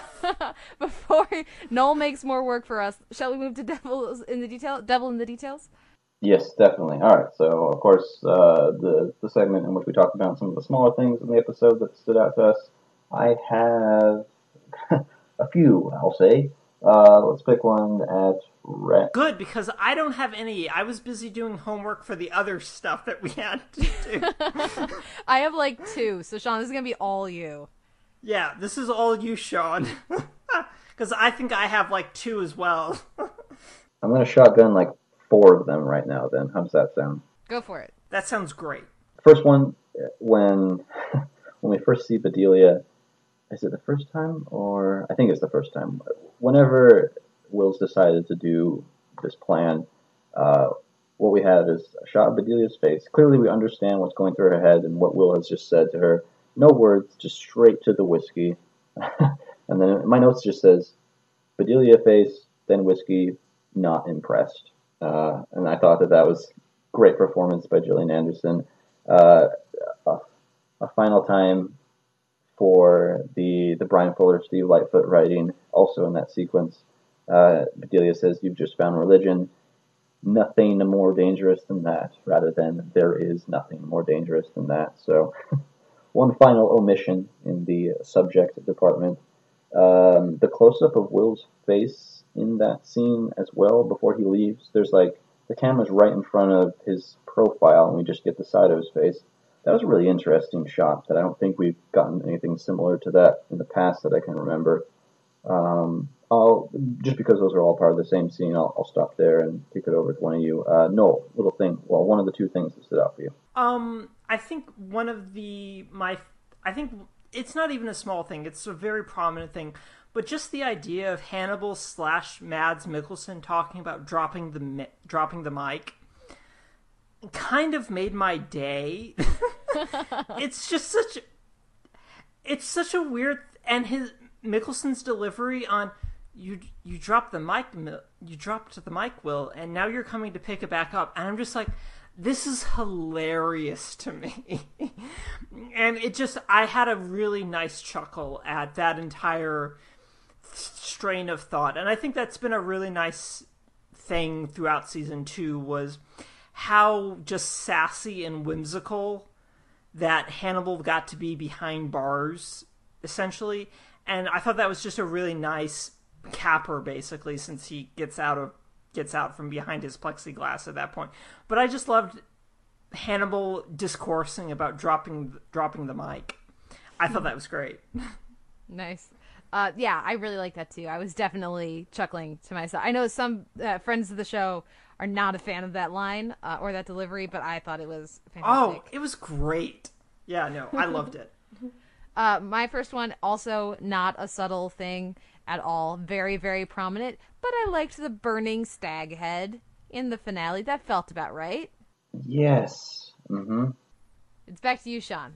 No, I was just gonna say, yeah, to comment on both of what you said. Yeah, I, I have the mic thing in my uh, in my notes as well, just because it it is like the most ridiculous comparison to the teacup dropping. Yes. We've seen that in the past, and then the mic drop as well. And here's Will coming to go pick it back up in the same way that we're meant to go pick up the pieces of the, the teacups. Uh, see, this is why I, this is why I, I feel like I should have been talking about this with you guys every week because I didn't make that connection, and that is a great connection. That is great. I love that. Thank you, Sean. I hope that whoever didn't like it may appreciate it more now because if you didn't like that mic drop line, I am a little bit upset with you. Talking about uh, the the stag as well, I it, just as spoiler alert, we have a, a like a things that we didn't like about the season and series in our awards as well. Um, I was considering like the lack of uh, stag imagery in this season as something, but there actually are moments throughout sprinkled in this season where we do get the stag image, even though it's not as prominent as we got in the first two seasons. And I really am glad that we did get to see it burning in this episode, so that was good. Yeah, I totally agree with that. Um, a couple things where there's like a full circle for this season. Uh, obviously, all the the Abel Gideon um, comparisons, not just you know Bedelia with her leg cut off, but also uh, transporting Hannibal felt very much like transporting Gideon in the past. And then when we see uh, Chilton in that um, device as his skin is recovering. That also reminded me of uh, of Georgia from the first season. So those were two things. I still have some more. Um, there, I'm not sure. It was obscured by the clouds. This is in the final sequence once we've transitioned from uh, day to, to night at the bluff, but I it looked like maybe a full moon behind the clouds, which I think I'm, I'm glad about because that's when Dolarhyde usually goes out for the kill anyway. Uh, and then also in that scene uh, when he when we see after he's shot through the window then he kind of walks through the, the broken glass. Uh, not only does that remind us of Randall Tier jumping through uh, in Will's house, but that's a very iconic image from uh, the Manhunter adaptation, where this is something that Will does, and so I'm glad that the, the show found a couple ways to do that. And then also in that scene when uh, when Hannibal's on the ground talking to, to Dolarhyde about how he's glad that he chose life and that suicide is the enemy, um, that also recalled Bella and Hannibal's decision about what she chose in season two. Um, so a lot of I think not overt callbacks here or there, but they're they're around uh, plenty in this episode. So I'll kick it back to you, Noel. Um, Kate mentioned um, Jimmy and Brian getting their little moment in the sun, so I won't rehash that. But I was so happy that they got one last little great moment. Um, I think the other thing that I really really liked was um, Bedelia's description of Will as a righteous, twitchy, reckless little man I thought was just great and just filled with such contempt and was just such a, such a Bedelia moment and also just kind of I thought dripping with jealousy about how Hannibal has viewed Will compared to how Hannibal has viewed Bedelia. And I just I, I, I really liked that last little like little character moment from Bedelia before everything just went to pot, basically. So no, I think that's my last little like detail. And the yeah. the last ones I'll go with is first of all, that is a fantastic final edition of Lady Suit Watch 2015. TM, uh, Emma, and Kayla, and all of these one, you know, and all Elena, and all the fabulous friends on on Twitter, uh, Fannibals. Uh, uh, not I don't know if the lot, but definitely Emma and uh, Elena. Uh, so we got one more fabulous Alana suit. I love the black with the red accents and everything. Yeah fabulous. And related, that kid, that kid is gonna be like ridiculously fabulous. Can you think of how awesome that kid is gonna be? Like the kid's gonna have issues, clearly, yes. but he he can't help but grow up fabulous with Alana and Margot as his moms. I mean, come on. Yeah, no, I agree, and I'm glad you mentioned Alana because I mean, when we get to the awards stuff, don't worry, I've got Alana covered. But yeah, those are my last. Uh, I guess when you're talking about lines of dialogue, the bluff is eroding. I know you're bluffing about this thing. I mean, no, I had the same thought as well. Yeah. So no, I'm with you there. Yeah. Yeah. It, it was it was kind of terrible, but I, I, could also see it working really well for, for the lecturings Tumblr. So like I was of two minds on that one. But that's my last devil in the detail. Yeah, I, I love the those entendres that are just so obvious, but they they're fun. I think that that worked for me. Um, yeah, no, I'm okay if they're obvious as long as they're fun. We're good. Uh, my final ones, uh, Katie mentioned uh, Rutina Wesley's performance. I, I thought that she was really great in her two scenes. Uh, when she's talking to Will after the fact, the repetition of "I put my hand in it," like the the terror and the trauma of that after the fact, I thought was really great. Specifically, and, and this is for the writing to say I put my hand in it, and she's still referring to Francis, and so now um, she's transitioned from thinking of him as a person to thinking of him as a thing, which is very appropriate. And uh, when she's first being led uh, back up to the bedroom by Dolarhyde, she and not much attention. I mean, it, it seems dumb to say, but not much attention has been brought to her blindness in, in these episodes she turns her body uh, before sitting down, before Francis says sit down, and so that's how like fantastic she is at gauging distance. Uh, and even in a short time, we, I mean, we don't know exactly how many times she's been to the house, but it can't have been many. And so to, to already know exactly the distance to where she can shift her body and prepare to sit down before actually sitting down on the bed, I thought was a great detail there. The, the final one, we talked about fairy tales quite a bit. The when Will's saying goodbye to Hannibal, and Hannibal says, "When life becomes maddeningly uh, mad, mad, it wasn't maddeningly mad, maddening, maddeningly." Yeah, that's that's what I thought. It, it wasn't maddeningly, which is what you just said. You said it when life becomes maddeningly. I'm pretty sure. which is why I, I spent more time trying to write that down. I think that's what, regardless, whatever it says. When life becomes that. It's pronounced Mossingly. Come on. exactly. When life becomes mossingly polite, uh, think about me. Think about me, Will. Don't don't worry about it. Think about me. Am I correct in remembering that that's uh, there's a song in Phantom of the Opera that's "Think About Me"?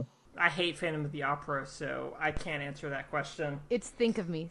Think of me, think of me fondly. Think of me. There we go. So then that recontextualized that, and you know you could talk about uh, Molly, Will, and Hannibal fitting into those characters of Christine, the the Phantom, and whatever the guy's name is, because I also don't know the the source material that well. But uh, that's my last detail. So Shall we throw to our our uh, clip from Emily?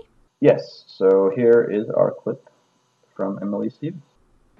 Kate and Sean, thanks to you and your guests for so many weeks of insights and overviews of this fascinating, nightmarish, dreamlike show. I loved being on the podcast as much as I love listening to it. I can't wait to see what you do next. And we're back. And is there anything that we wanted to talk about with relation to this episode before we move on to the awards categories? No, I'm pumped. I Let's put a lot it. of work into these. I put work into these. So, what we have are uh, two different uh, kinds of categories the season three awards and then the series awards. So, we'll do the season three awards first. And there are a lot of awards here, people, so get ready for this. And uh, hopefully, you'll be able to think on the spot and come up with your own. Uh, I'm actually going to be dependent on the two of you because I didn't get to put as much time into the series awards as I would have liked. I think I'm good for the season awards, though. So, season three awards beginning with uh, most memorable act of violence, and this is distinct from the next award, which is going to be most memorable enactor of violence. But most memorable act of violence for season three, Kate. Um, well, I have I have backups for most of my picks in case other people take mine.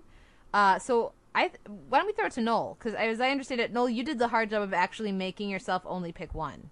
Yes, I did. Okay, so, So- go for it. All right. Um, my most memorable act of violence in season three is Jack beating the shit out of Hannibal to the Thieving Magpie overture. That to me will always be like the big violence highlight for me because it's just such a great sequence of Jack being brutal again and getting the upper hand. A nice callback to season two, but also he gets he sneaks up on Hannibal the same way that Hannibal snuck up on Miriam last. And I just really loved the symmetry of all of that, and I think that for me was the big centerpiece of violence for me in season three was Jack pummeling Hannibal. I didn't really wasn't crazy about him letting him go, but the rest of it was really really good. Nice. All right, so since since Kate, you have multiple ones, I, I think what I did was get one and then an honorable mention. So I, I don't think I have as many as you do. So I think for all these, we'll go Noel, then me, then Kate. Um, that was Jack fighting Hannibal was my, my honorable mention. I, I had to go with uh, the killing of Dolarhyde in this this episode, this final episode, as the most memorable act of violence. It just, um, I think, it was that imagery of the dragon, both the times in which uh, he's thrown Will away, and then he's walking menacingly towards Hannibal, and that's when we see the wings the first time, and then, like I said uh, earlier, when we see the wings the second time as he's falling down dead. Uh, it was just a beautiful, beautiful sequence for me, and that was the most memorable. Yeah, that was fantastic. I had both of those, and I had uh, also because I had a feeling that of the three I have here, at least that two would be taken. uh, so I also have the home invasion, which was Yeah. fantastic, uh, and uh, in, in a different category, but also still violence. Uh, for the comedic award, I'm going with uh, Hannibal and, and Sogliato. Knife Ha! to the temple, but Yeah. it's not technically dead. You know, like Technically, you killed him. yeah, yeah. So that that those are my picks there. That's interesting that none of us chose uh, the Dolarhyde biting off children's lips, because that's pretty horrific. I blocked that out of my mind. I had to watch that scene like five times for my music write up, and just it's it's it broke me. So no, I would No, prefer it's- not to have that memorable. No, it's really horrific, but I mean, it's just again, I think it's something that I think in part because I've got the Thieving Magpie overture just entrenched in my brain with him beating up Hannibal and that Bugs Bunny Rossini connection, even though it's two different operas, It's just stuck in my head that I couldn't get it out. And I thought of it before I thought of anything else that happened to Chilton in that episode. More on that theme later. We will return to it. Yes. Also, uh, shout out to, uh, it feels weird doing shout outs to acts of violence.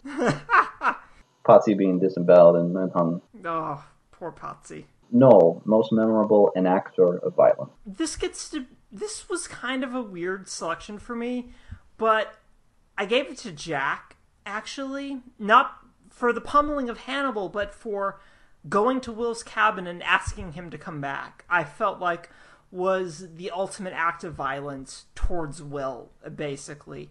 And I felt like it was basically, yes, I understand that you don't want to do this, but I'm going to force you into a situation of doing this. And I felt like it constituted basically psychic abuse and psychological abuse. So that was my selection for this because, again, a lot of this is basically this entire series to me is if Jack hadn't done this, then none of this would have happened. And that's kind of how I see Jack as really kind of the most violent person in a lot of ways. Nice. Yeah. Sean? Uh, and for me, um, I felt like it was a toss up. Uh, I went with Hannibal for, uh, like you mentioned, the Sogliato murder, also the Pazzi murder, and then the the buzzsaw to Will's head. Not Demon, not not not poor Dimmond and his little heart body. Oh God, We'll get there, guys. Come on. I only have a few backups. but uh, yeah, Han- Hannibal gets it for me, even though my my runner up was also a very memorable an actor. Um, and I have Dolarhyde, uh, but I'd like to also add to that Will in the Yeah. recreation that we that we get at the Leeds house. Um, Sure, so he's not sure. actually the enactor of the violence, but that was um, incredibly memorable. Um, the ones I had written down here were Dolarhyde, uh, Hannibal, and Jack for all this. this see the previous category for why. Uh, but as we were talking, and as you were talking, that, that fabulous explanation for Jack Null, that did remind me very much of how striking and uh, intense it was to see Will back in that position of uh, reenacting crimes Sure. uh, after not seeing that for so long. Um, so yeah, that's what I have. All right, Noel, most memorable costuming. There is one s- correct answer here, just so I you know. said we'd get back to it, and my answer is all of Alana's pantsuits. Lady suits, all caps, exclamation point. That is the correct answer. End of category, as far as I'm concerned. no, there's. I mean, yes, Hannibal's suit that Kate and I agreed on looks great in that little memory palace segment, but it's all of Alana's pantsuits in this in in this season. They're all fantastic. They look great. They signify a significant character shift, which is what you want from costuming, especially on this show of all shows. And so it's just it's it's her pantsuits. Period. End of stories. Sean, whatever you say that's not her pantsuit is wrong. Bedelia's dress in Italy is stunning and amazing and gorgeous, obviously. Right. And, but but it doesn't matter. And, and and Margot wearing a wrap dress, uh, which is so you know again indicative of character, very interesting. Doesn't matter. Alana had that spectacular, spectacular red coat. Does not matter. The correct answer is lady suits. Sean, Yes. Sean, what's what's your choice for this? Are you wrong? Not that. Yes. No, you're wrong. Okay, what is your choice? Oh, I. The only reason that I'm wrong, oh, or the only reason I'm taking something else is because I'm coming at it from a, a very different context, which I will admittedly recognize is not a great one. I'm going with, and I, I rarely do this, I definitely consider myself a feminist, but this is me being a guy and also having a massive crush on Gillian Anderson growing up because I watched The X Files. Was it was it her last dress in the little segment? Yeah, mm hmm. Yeah, yeah. I feel you. I feel you there. I feel you, my friend. I feel ya. Everyone feels you. She's Gillian Anderson, and she looks amazing. But that The dress answer is... is- so great. Are you kidding me? After all this time, she looks more beautiful now than she ever did. And then that that post credit scene was just, well, that's it. That's fine. Is that that's an I'll be in my bunk moment? Is what you're saying? Yes. Yeah. I mean, no, Sean, really, I had that on my Google document that I put all these in. That was on there, I promise you, but I went with the pantsuits just because there were more of them. You could you could make, I can see some people making the argument that uh, the back of uh, the t- the back tattoo for Dollar Dolarhyde counts as costuming. Yeah, Um, well, eh, but it's again, lady suits. Yeah, it's makeup, which is different. And and to be fair, to to address the other side of this, uh, I also thought that that Armitage and just underwear was pretty good to look at. Yeah, no, Yeah. I'd agree with that as well. Yeah. Lots of eye candy on this show. Uh, all right, so Noel, most memorable scoring or soundtrack piece for this season, not named Love Crime. Right. We, um, we can so, throw love crime in there. I'm very fine with that being in contention. It will not affect my pick. No, I think even as much as I enjoyed Love Crime, I think there's really for me only one correct answer for this, and that's Reitzell's scoring during the tiger scene. Absolutely gorgeous. I think that he topped himself with en- everything he's done with that one sequence, which I thought was just beautifully scored. And that was easily my favorite piece of music this entire season. Okay. And so you have you have love crime, Sean, but then after that you have what? Right. If I if- so, I had the only reason I had put that is I had anticipated that being one of the more memorable ones. But yeah, if it, if it's not that, uh, this is kind of cheating a little bit. I'm gonna pick Bloodfest when Will and Hannibal are in front of La Primavera. That's not cheating. That's on my list. Sure, sure, I understand that. I think it's cheating, even despite what Kate says, but since you're both the co hosts, I'll let it slide. I'm just a guest here. It's prominently featured in Dolce and in Digestivo in two very significant scenes, and it's used there in a different context, and uh, the way that it's scored is different. I think that uh, Bloodfest is a totally legit. Like he rescores it two different times, so it's it's a different. It's a version of Bloodfest, but it's not the exact same pick, and it also doesn't say original scoring either. so, That's ev- that's true. That's fair. so I mean, fair. I think it's legit. All right. So Kate just justified my pick better than I could. well, it was also one of mine, so you know. Well, the reason why is because, like you said, it, it's a different context, and I, like I've said before, I, I'm very easy. It's very easy to make me cry when you do something emotionally effectively, and I lost it during that sequence. I, I wrote about that in my review for that episode. Um, Bloodfest in that scene just hundred percent contributed to how I, I viewed it as a, a big fan of Hannibal, and so that I couldn't not pick that. So I had to I had to cheat a little bit to do that. And incidentally, I'm, I'm get ready for me to cry at, at the end of this podcast once we start doing our goodbyes. Absolutely. Um, that's maybe part of why I've limited myself to uh, two glasses of bubbly for this, but we'll see. Um, the pick I had, and I'm very surprised to not have you mention this at all, is of course the Rossini. Noel, come on. I factored it into the memorable violence bit, so I think that counts. Okay, because I But had I, yeah, yeah. no, I think the tiger sequence is just great. So No, it's it's it's fantastic. It's wonderfully scored. Um, and and yeah, and I had Bloodfest as well, and and then the Rossini because those are. I mean, that's Yeah. it. Again, these are all sequences where if you took the music out, the scene Sure. would be significantly hampered. right, flat yeah. entirely. Despite the fantastic work by everybody else involved, the music is essential to these scenes, and that's why we're Yeah. they're ones that we're thinking of. So this category is just, and I had a, I don't know why. I guess because I'm an idiot. I had omitted it or, originally, but this is so obvious. The Hannibal TV series. Noel for this season, uh, most memorable image. Um, for me, it's Hannibal and Will sitting in front of the Botticelli, um, in Dolce. Um, it's just the fact that they had been separated for most of that stretch of the episodes, and they finally get to sit down together and have a conversation together. And I just loved the quietness of that entire scene and just them staring at the Botticelli together. And I just, I really loved that.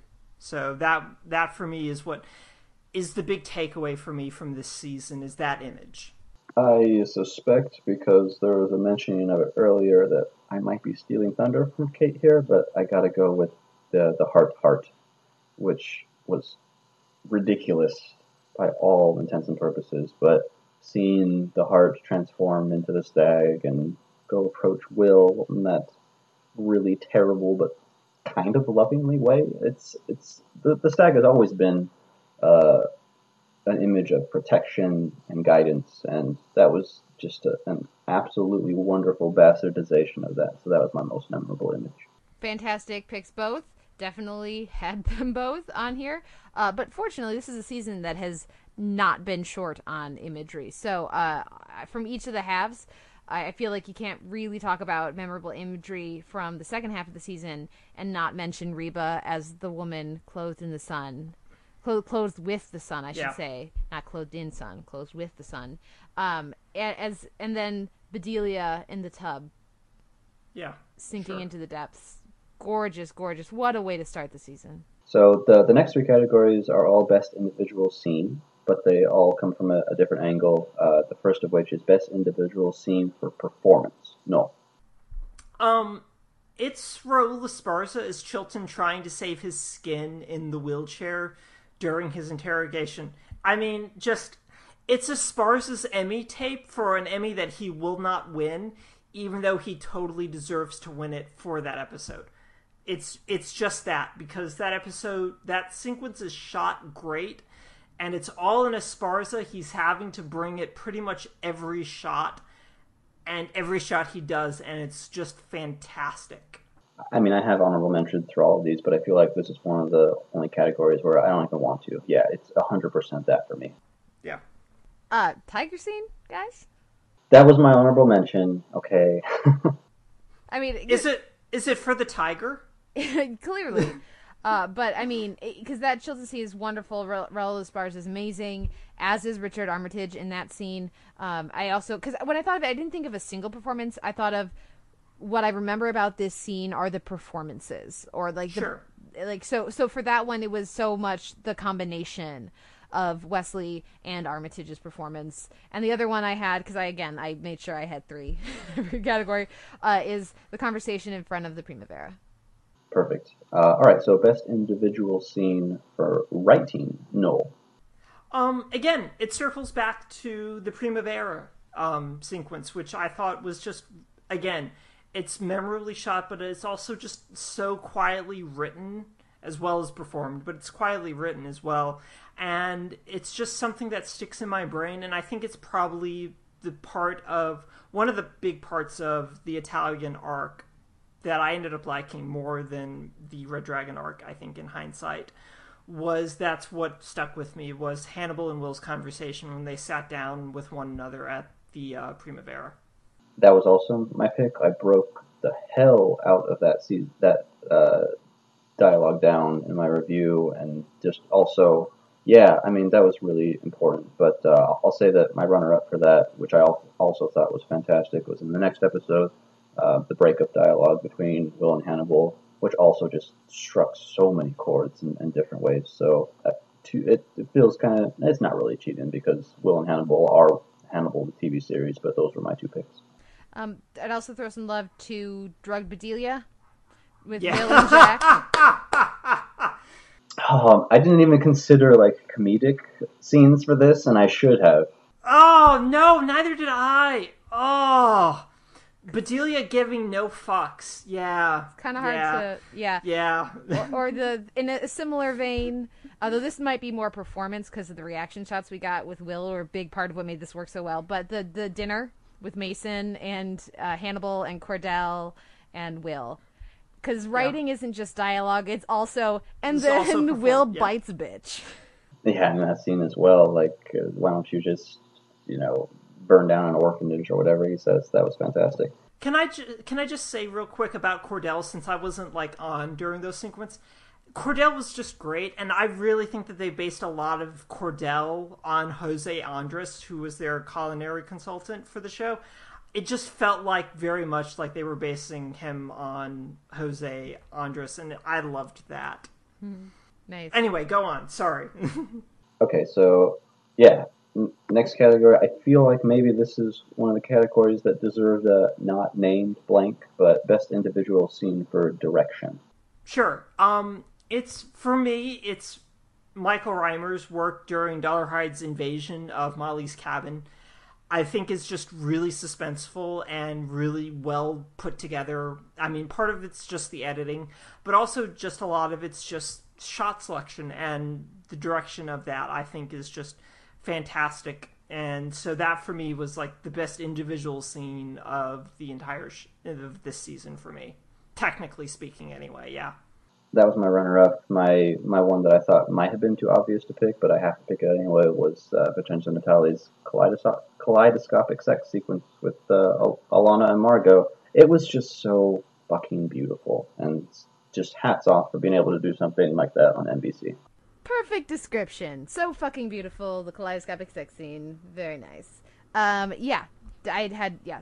d- Those are great, great choices. Um, because I was worried about with this one. I don't want our listeners to think that we're picking Natali scenes because he came on the podcast.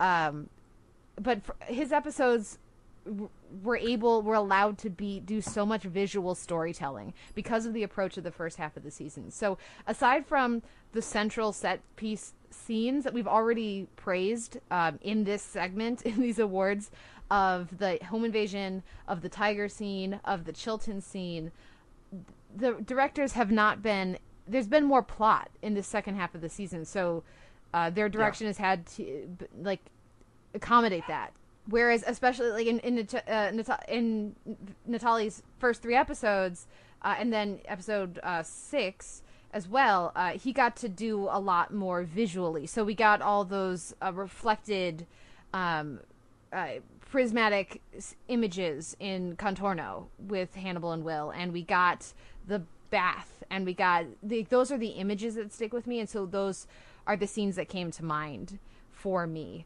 um, and also with direction, um, even just something like uh, the antipasto and once upon a time going into the curtain and the, the like th- that but it's hard to call that a specific scene because it's more the transition. So what came to mind for to spotlight the direction on this season is just the very creative ways and very visually uh, uh, intriguing ways that the directors were able to transition between sequences and to do a lot of create creative storytelling and just visual flair going between set pieces. But for an actual specific scene to be correct to the category, y'all took mine, and we already talked about them. So tiger scene and invasion, and like the, you know these these ones that we already know that are obvious. But I thought I'd throw a little love to the transitions. Yeah, and just very quickly before the next category, and also to reiterate, not just because we had him on the show, but of all the directors who approached transitioning, and this is something that Natalia said on the podcast, like he was very aware of that. And little things like that go such a long way. So rather than just having establishing shots, which we got in the previous two seasons, for him to do interesting things with transitioning, um, that- has to be one of the many reasons why Fuller decided to use him more prominently in this season. Uh, but Noel, best episode for season three. All right, this is where I feel like we'll be able to like kind of spread out and we won't have as much overlap. Um, my favorite episode in and I'm using favorite as opposed to best just because I think best is kind of again a really subjective thing, but for me it's Primavera. Um, I really enjoyed the focus on Will. I enjoyed Will basically having to work through his breakup, quote unquote, with Hannibal in this scene, in this episode, and him using Abigail as a sounding board for why all of this would have happened to him. And I just, and it also has the heart sequence in it as well. So I feel like Primavera for me was the best episode of this season. I think it's just the most fully realized of what this season wanted to kind of get across. And I think that's where why I ended up falling on Primavera for this Plus, it's a, just a great exhibit for Hugh Dancy this season as well. What I also liked about Primavera was saying goodbye to Abigail. That was a, a big part of that. Yes. Oh, yeah, yeah. Yeah, for me, I already said it. I love both of you to death, but also fuck you. The Wrath of the Lamb is my favorite episode. Whereas, yeah, I'm kind of with Kate. That may be my least favorite episode of the season, if not the series. Yeah. Whatever. Don't care.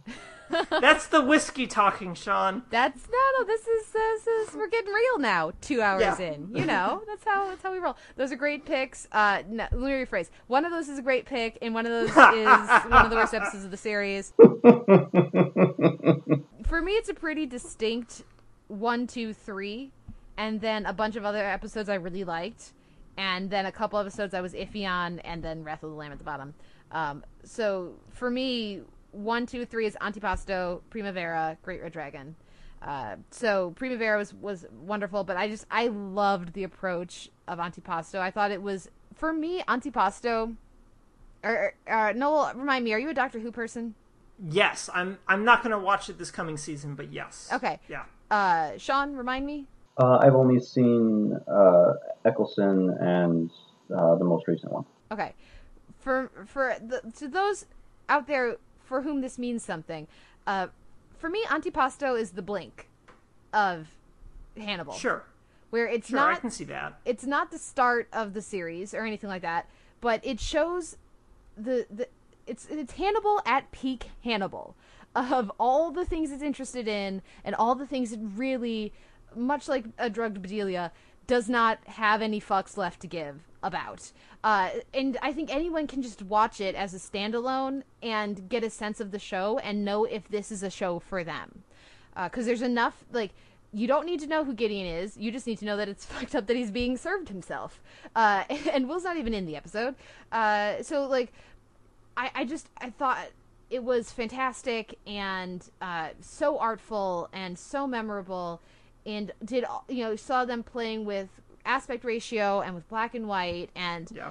this wonderful, wonderful soundtrack as well as score. But for me, I really keyed into the soundtrack for that episode.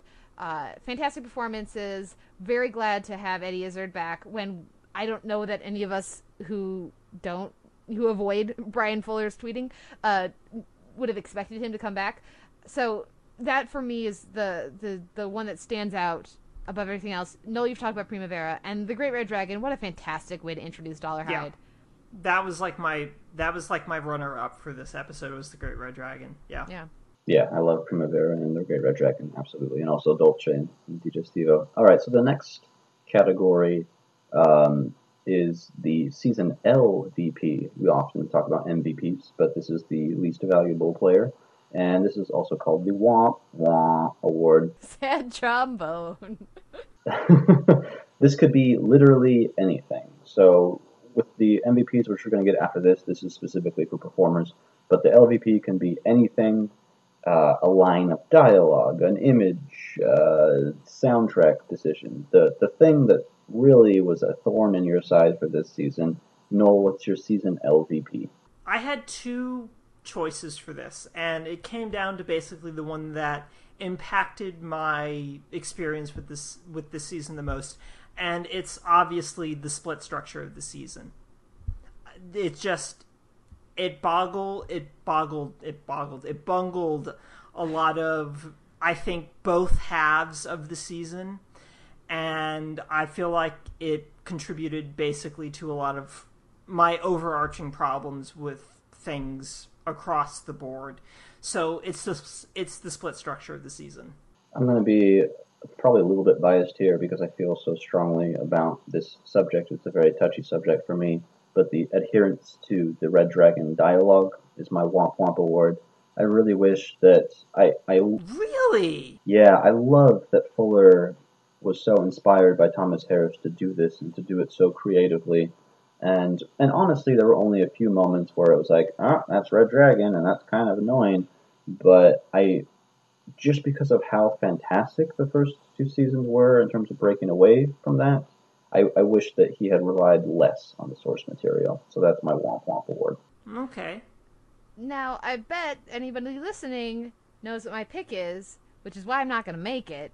But for my actual pick, see the first hour and a half of this podcast. Instead, I'm going to give it to the utter wasting as a character. It, I, this is I blame the writing here uh, of Mrs. Potsy Ah! and Zachary Quinto.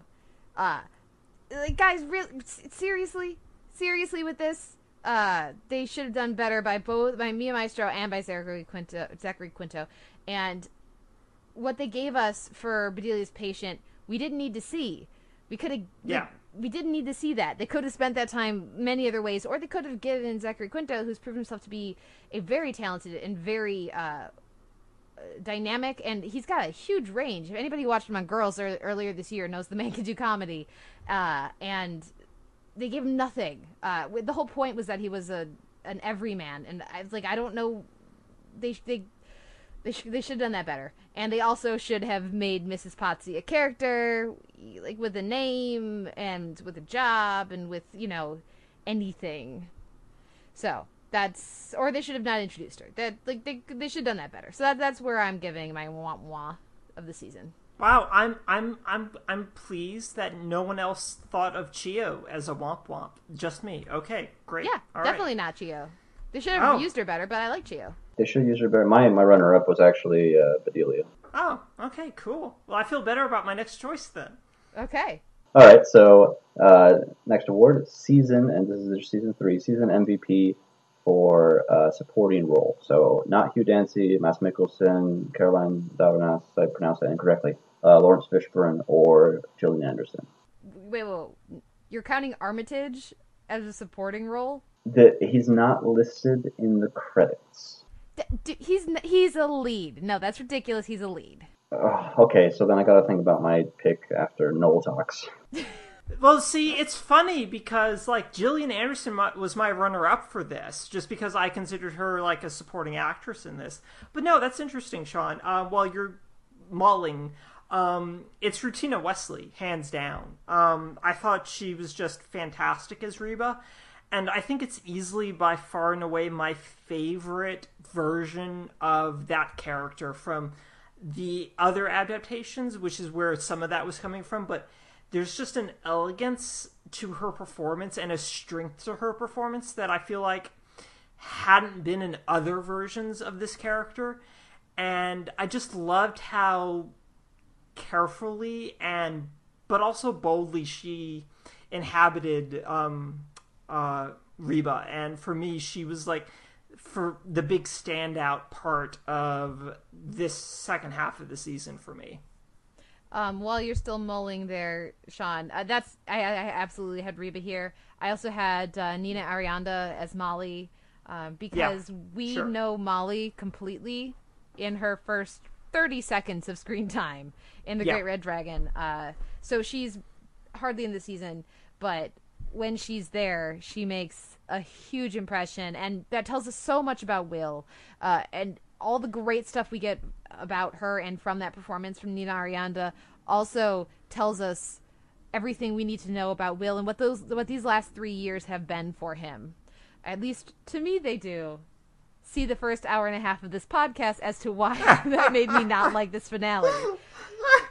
Sean, Oh well, since I can't pick Richard Armitage, and since Kate just said Nina Arianda, uh, I, I I'm definitely. Well, I hope not. We're, we're going to mention. Potsy? I mean, is that all you're left with? Cordell? No, no, no, no. We're, we're going to mention her in in the latter half of this. Uh, we're going to talk about in this series of awards, I'm sure. But even just in this season and in the brief time, uh, and just spoiler alert, I'm not going to pick her for this later, but it's uh, Gina Torres in her episode as uh, Bella. So I'm, I'm sure we'll talk about that later, but that was it. I had Armitage because he was listed in the guest stars, but okay. well, I have him down as one of my picks for season MVP in a lead role because duh. Which is our next category. So, Noel, who's your pick here? It's Hugh Dancy. Um, he did fantastic work throughout this entire season. Um, from exploration of trying to figure out what makes Hannibal tick to smaller stuff, especially in a couple episodes ago when he's just talking to Wally and then talking to um, Molly. Just those types of interplays and his reactions to both of them. I tweeted just give him all the awards. And this was for me, I think, Dancy's big season. And I just I couldn't get enough of his performance this year. I just I loved everything he was doing this year. And I'll pick the other side of the coin and say Mads Mikkelsen for uh, the dude. I mean, we talked about it at length. He's so great in this role, and whether it's comedic stuff like slurping up children's lip, or the most dramatic things that you could possibly think of, his facial expressions are really what do it for me, and they denote every emotion that the character is supposed to be experiencing, whether that's intense grief or sadness at what Will is giving him or not giving him um, in that case, uh, to, to the whole gamut. And I think Mikkelsen has been absolutely fantastic this whole season. And even though it's hard to stray from the Will Hannibal dynamic in the first few episodes where they're not on screen together. Uh, he still Mikkelsen still carried himself perfectly fine without Dancy opposite him. So that was my pick. I'll round it out. Armitage, Richard Armitage, and I'm saying his name right now. So yay, go me. Uh, yeah, this you guys already took my other two. For me, this is a three-hander. Second half of the season. Uh, first part of the season, I would say that you would put uh, Gillian Anderson as the third lead. Um, Chiyoh feels much more supporting than than Anderson does yeah. in the beginning of the season. But uh, but no, I'll, I'll give it to Armitage, who does. I mean, just the way that that character has morphed over the season.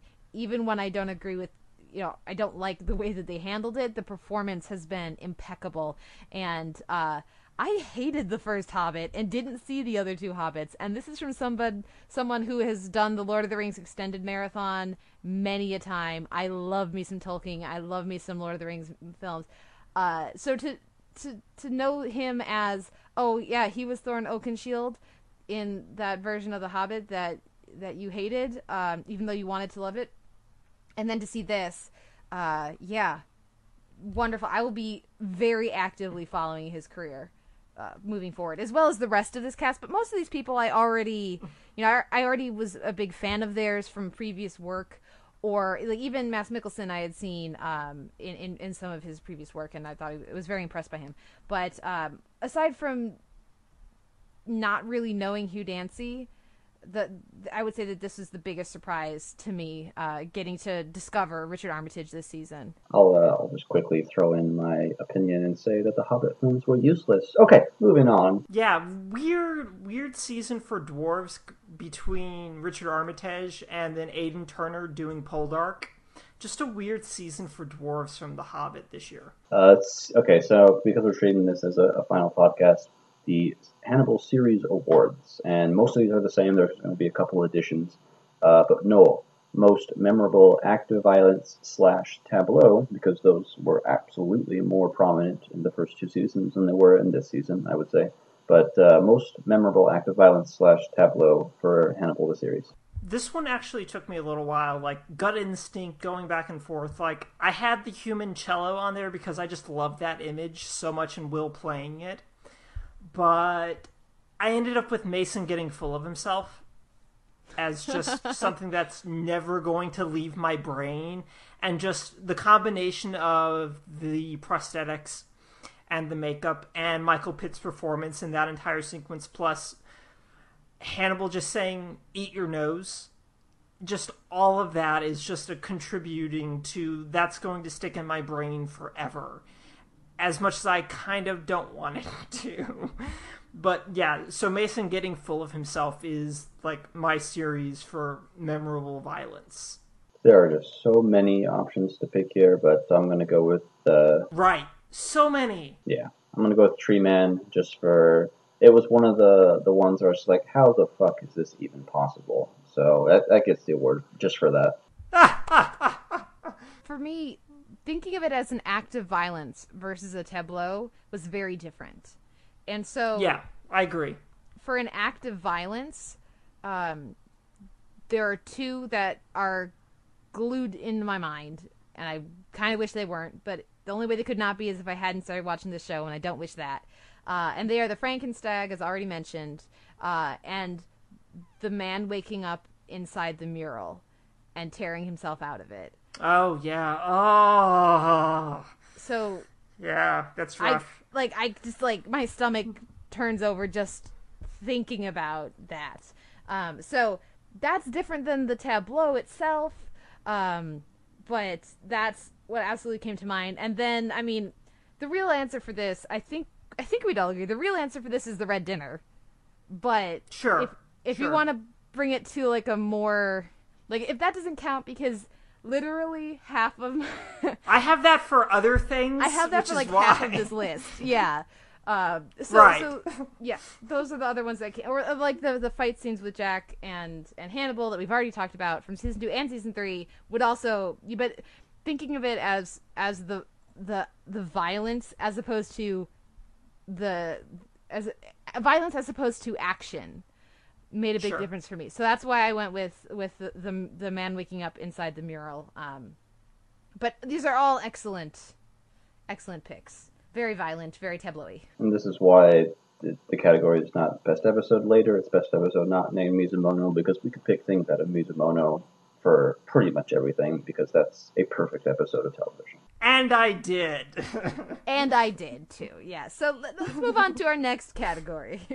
All right. Uh, same thing as the season awards most memorable enactor of violence. Noel. well, again, this circles back to my choice for season three, and it's it's Jack. I mean, just it's the fact that Jack doesn't pull Will back from that edge in season one, and then that he is in league with Will after Will gets out and doesn't stop Will from going down this path. He's assuming that Will is in control of himself when probably not the best decision. And I think it's it's Jack, even though I also think that Jack also arguably has the most compassionate use of violence in this season as well. And so I think but it, it's if we're using violence, it's it's Jack for me. Just from a psychological standpoint of what he inflicts upon Will, it's Jack. And it's weird that I didn't pick him for the season awards, but I feel like when I think back on the series, just because Dolarhyde is the greatest adversary for our two main characters, uh, I gotta pick Francis for the most memorable enactor of violence, even though he wasn't my pick for the season awards, just because I think it how memorable he is within the context of the series and not just the season, I think is heightened just because there's nobody that Will encountered who was a greater force or a greater roadblock uh, for most of the conflict in this series than Dolarhyde was. um, I have Hannibal. Right. Yeah. I mean, Then Yeah. there's also the muralist for the reasons mentioned above, uh, above on my page, but earlier because this is a podcast and that's the form, uh, as well as Tobias for the cello. Tobias. Yeah. Yeah. And also just that great fight scene with Hannibal. It's pretty sweet. Yeah. Yeah. All right, most memorable costuming. Um, it's obviously Hannibal's magical transparent murder suit. I don't know what other answer you. Clearly, yes, indeed, clearly. Ah, Go us. um, but no, it's it's it's just it's that. I mean, it's just the fact that Hannibal would choose a suit that still showed off his suits while he was committing a murder. To me, that's just the best bit of costuming across the entire series. Just that he cares enough about aesthetics for his victims to see his suits. it speaks volumes about his vanity and his dignity and his pride that he would want that visible and I just and plus it gives him the ability to move giant trees around apparently. so that's my choice for best costuming is his magical murder transparent suit. The first one that popped into my mind was uh, Freddie Lounds on the stand. Oh yeah. yes. it's Husan, season yeah. two. Yeah. Yeah, Husan in season two. Definitely had that one. Uh, kill suit, fantastic choice. I can't argue with that. Uh, this is where I'm sneaking in with uh, just as a tangent. One of my the most uh, striking images of the series for me is the all red Freddie. from Yeah. Mizumono. Uh, Sure. I didn't see another category to put that in, and it's not a costume; it's makeup. But I thought I'd mention it there. We've already given so much love to the lady suits, so uh, and also I think by extension Hannibal suits, of which those are clearly derivative. I'm gonna give a shout out to Hannibal first, No, Will, and then keep going. Hannibal in the stretcher with the face mask, uh, playing on that iconic imagery. And specifically, if I, have to, if I have to pick one, I'll go with Will in season two. Uh, all right, next category: most memorable scoring or soundtrack piece not named Bloodfest, and of course, this just draws attention to the fact that Reitzell doing his variations and the Goldberg variations was just ridiculous, and that there's not another pick for this. If That is the correct pick. Yes. Yeah, no, that's the correct pick. that that's the correct pick. Okay, so n- most memorable one not named Bloodfest. Um, for me, it's it's a soundtrack piece as opposed to a score, and it's not even like a musical piece. It's the sound of a flexi straw going down Will's throat to shove the ear down. I will never get that that sound image association out of my head as long as I live. Anytime I hear a bendy straw, I think about an ear being shoved down a man's throat now.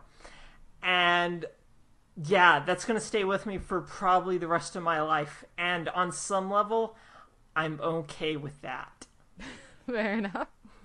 But yeah, so that's that's the bit of yeah, that's that's that's what it is for me. No, that's a good one. Mine is also a uh, soundtrack piece. Um, the and this is kind of cheating because it's also from Mizumono, but the ticking, like uh, so many things contributed to that episode, but the constant water drops and the clock ticking made the the tension rise in that episode so perfectly. So, and it, it has also appeared in other episodes since then, and so I went with that. Rossini immediately came to mind, but I think that's recent recency bias. So instead, uh, to be much more literal, but and also use the the category to spin off to mention another scene that I loved, the night at the opera. Mm-hmm. Yeah. Oh, sure, sure, sure. Yeah, Absolutely I like that. loved it. I need more live opera as performed by opera singers uh, in my television. So Who doesn't? on my Let's television? be yeah. honest. Yeah. All right, next category: most memorable image for the series. Like this is also the what the fuck award. How are you supposed to pick this? Right. Um I picked the Beverly Katz tableau actually for this. Um for me it's I think it's the tableau that hits the hardest just on a character level and just the way that they map it out as well from like letting us see the dissections and everything and that it's about Beverly I think is something that just had the biggest impact on me uh, across the season was seeing Beverly spread out, for want of a better word, and dissected. Uh, was it's just going to stick with me, and it's I think one of the most memorable parts of the show, not from Mizumono. Uh, because I'm not going to have another chance to mention this, just an honorable mention to Georgia Under the Bed, which kind of gave me nightmares. Uh, but my actual pick, yeah, my actual pick for this, and maybe somewhat cheating, it's the stag motif, which has found its way into my life because I have a stag on the refrigerator. My brother bought a stag as like a, a headpiece for the kitchen table, and it was originally like a porcelain white, but he painted it black. That's that's not okay. You need to move out of there right now. it's something I want to try to do for Halloween one of these days. Yeah, that that's when I think of Hannibal. Yeah, that's that's the thing that sticks out to me. Sure, why not? I've thought about that too. Yeah. Um, on a similar note, and this may just be because I saw such a badass cosplay of it at uh, at Comic Con this year.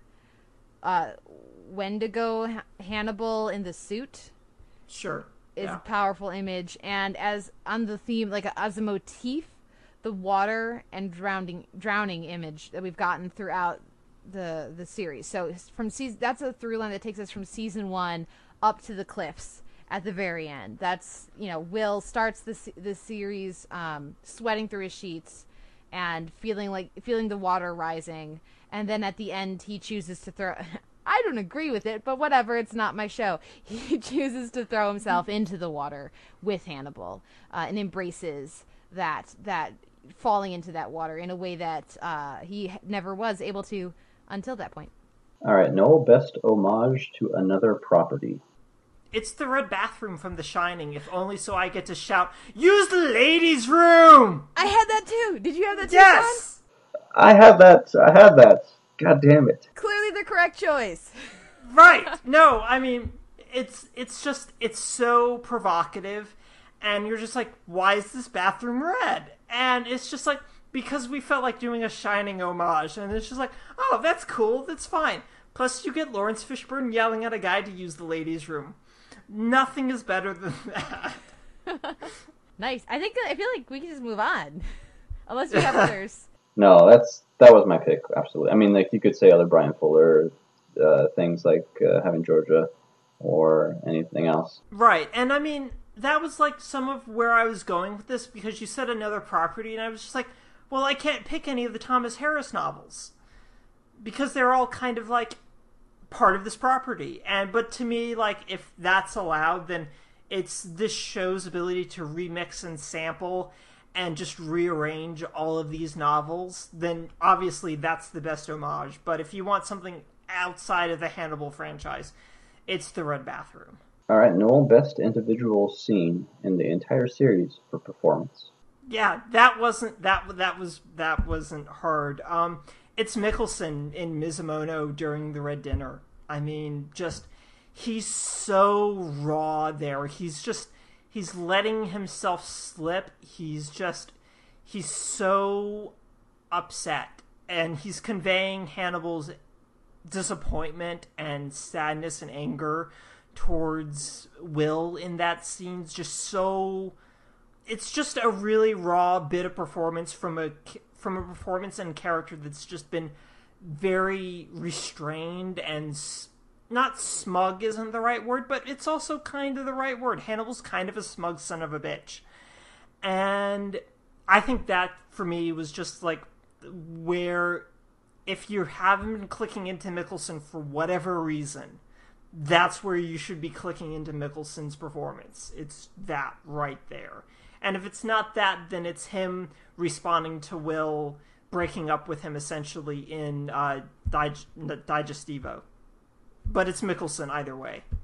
Yeah, it's it's def- it's definitely Mizumono. If I have to throw in another one into the, the mix, I'm just gonna give a shout out to uh, Gina Torres when Bella has decided to commit suicide.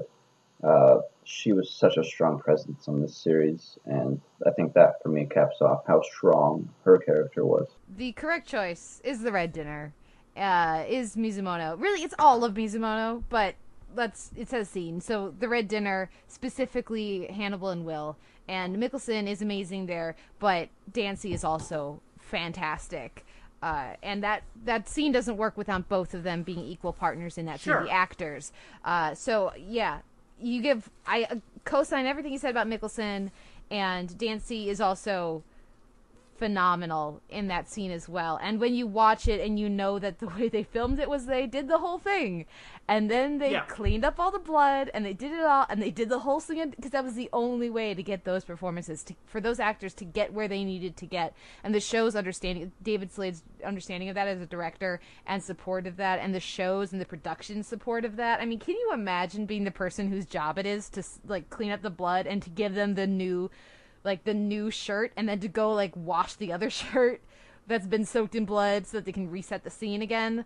Uh, and they're like, "Can we do one more?" Like, "No, just like it was good, right? It was good enough." So like the it's an amazing, amazing accomplishment. It's one of the best scenes in all of the history of television, uh, and it is the correct choice for every part of this subcategory of best individual Yeah, scene. yeah. I mean, It's the red dinner for writing. It's the red dinner for direction for me. Yeah, like, yeah. I love no, this is- show. I love it- everything about this.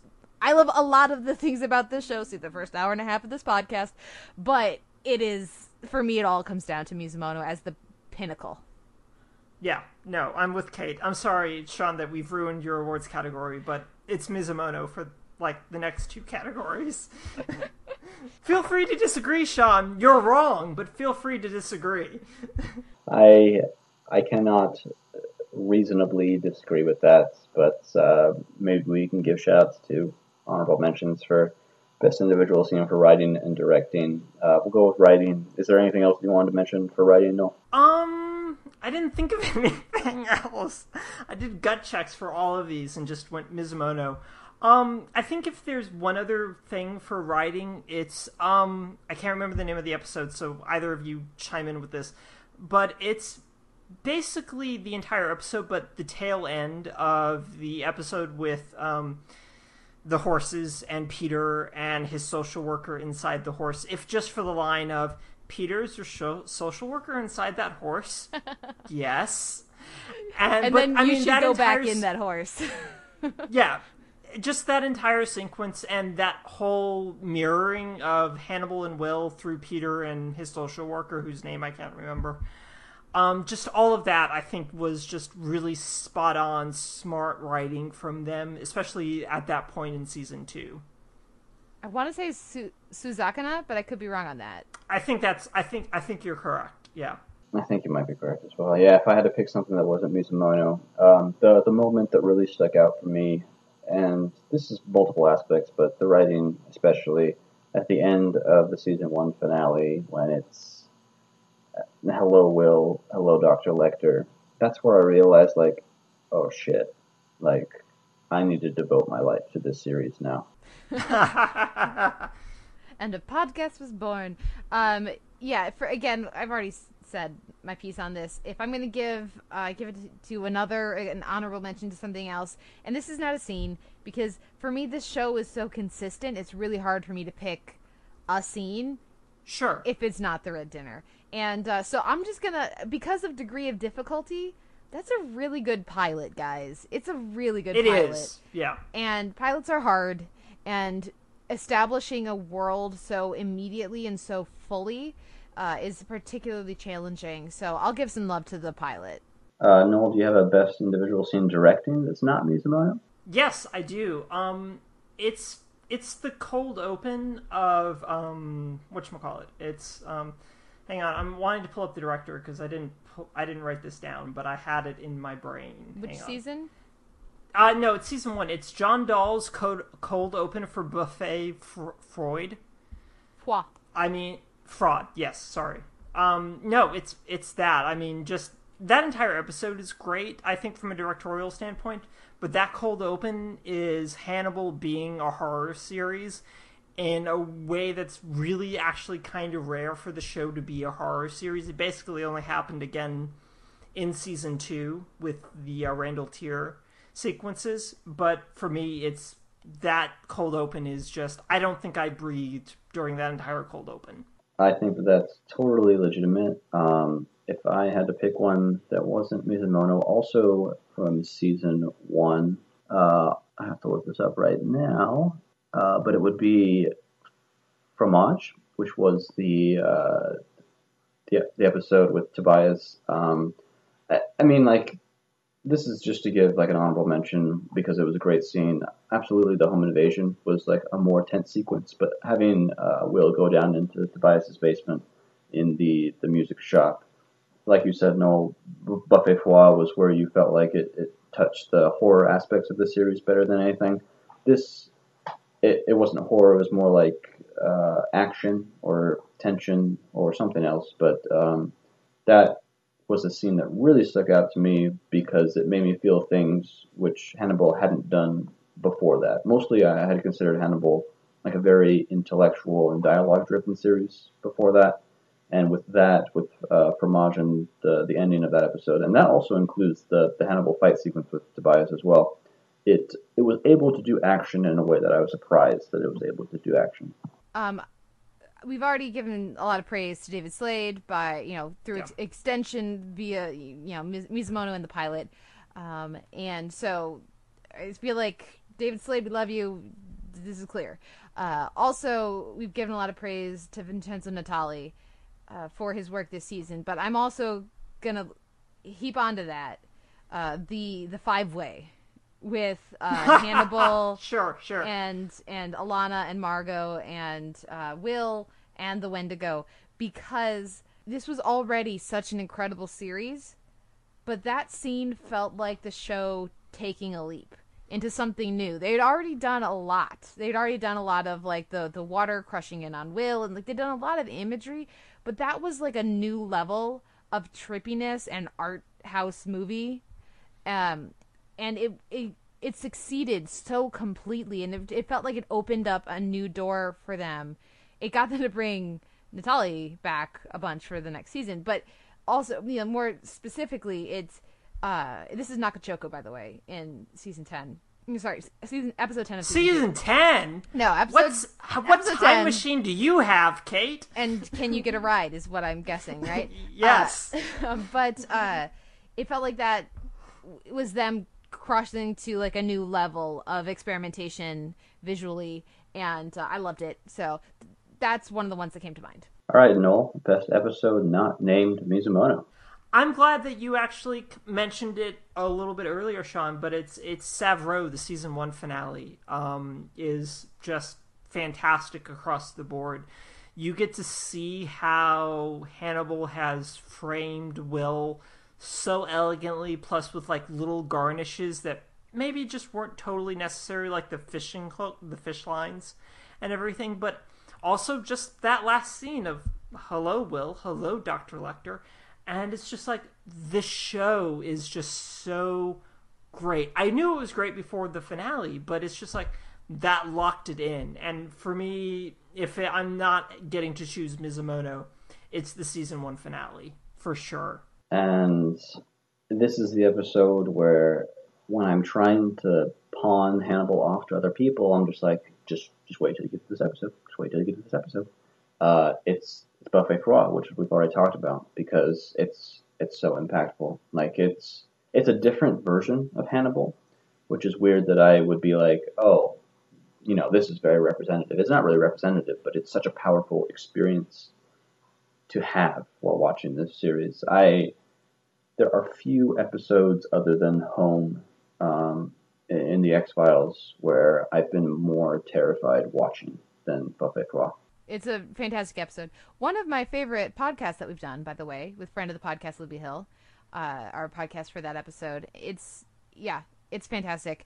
Um, I unsurprisingly to many will am going with Antipasto because I loved it. I like loved everything about it. If you're not sure and want to hear why, go to popoptiq.com and check out my review of the season three premiere because I thought it was fantastic. And like I already said, it's for me, it's the blink of Hannibal. Do you like this? Then you're gonna like this show. And what this show is willing to do, is able to do, and uh, is most interested in doing. So while I these are fantastic other choices for me, uh, I it's Mizumono and then it's Antipasto. No, best season of Hannibal. Yeah, um, it's not season three. Kill that suspense. Um, but it's season one. Um, I feel like it's kind of unfair to choose season one in a little bit, but at the same time, it's just like the show just came out and just went, this is what we're going to do, this is how we're going to do it. And apart from the episode that never actually aired in the United States, every episode is good to great. And it's just such a compelling, interesting season of programming that it's if it's not chosen chosen just from I can understand picking season 2, but for me it's just season 1 from a novelty standpoint of oh my god, how's this on broadcast TV? Is all that foundation for anything that comes after is laid down in season 1 and so that's why I picked season one as the best season of the show. I suspect that I'm going to have the least popular opinion for this category. Ah, Yes, you are, because you're gonna say three, right? you're gonna say three, aren't you, Sean? Not just this, I suspect I'm going to have the least popular ranking of the seasons. I feel like season two was my least favorite, and season three was my most favorite. Okay. I mean, watching, rewatching season two, which is what I I rewatched both of them before uh, coming to season three, uh, very soon before season three started, and the two episodes following Will coming back out of um being locked up, these were with um, Jeremy Davies, and those episodes, they felt so disjointed that it was a, a small but noticeable blemish on season two, and for that reason, I think that even though that was the season where I was like, oh shit, like Hannibal is a legitimately great series, there were, in retrospect, there was more about season one that I liked that I felt comfortable enough putting it ahead of season two. And then season three, you talked about how disjointed it was in terms of the, the two halves of it. I think that's why I liked it as much as I did. And if you had talked to me like before the Red Dragon arc started, I would have said, oh no, I mean, season three is just not up to par, which is weird because the reasons that I like Hannibal fall in line with the reasons why I like those episodes, or at least a lot of those episodes. But once we got into the Red Dragon stuff, I don't know. It was just because of how stark the difference was between the two halves. And everything that I like about Hannibal as a TV series is in season three at some point and I really admire going out on a limb and trying to be creative and making risky decisions, even if some of them didn't pay off that well. The answer for me is season two, and it wasn't hard. Yes, we've got was- we've got everything covered. Yeah, we've got a I'm clean happy sweep. about that. Yeah, absolutely. That was like an oh, but of course. I mean, like, I mean, guys, come on. Of course, clearly it's season two. So this is fun that we're all coming from such different places. Yes, it has the second weakest probably episode of the series, which is that courtroom episode, which I still think is good. I think it gets too much hate.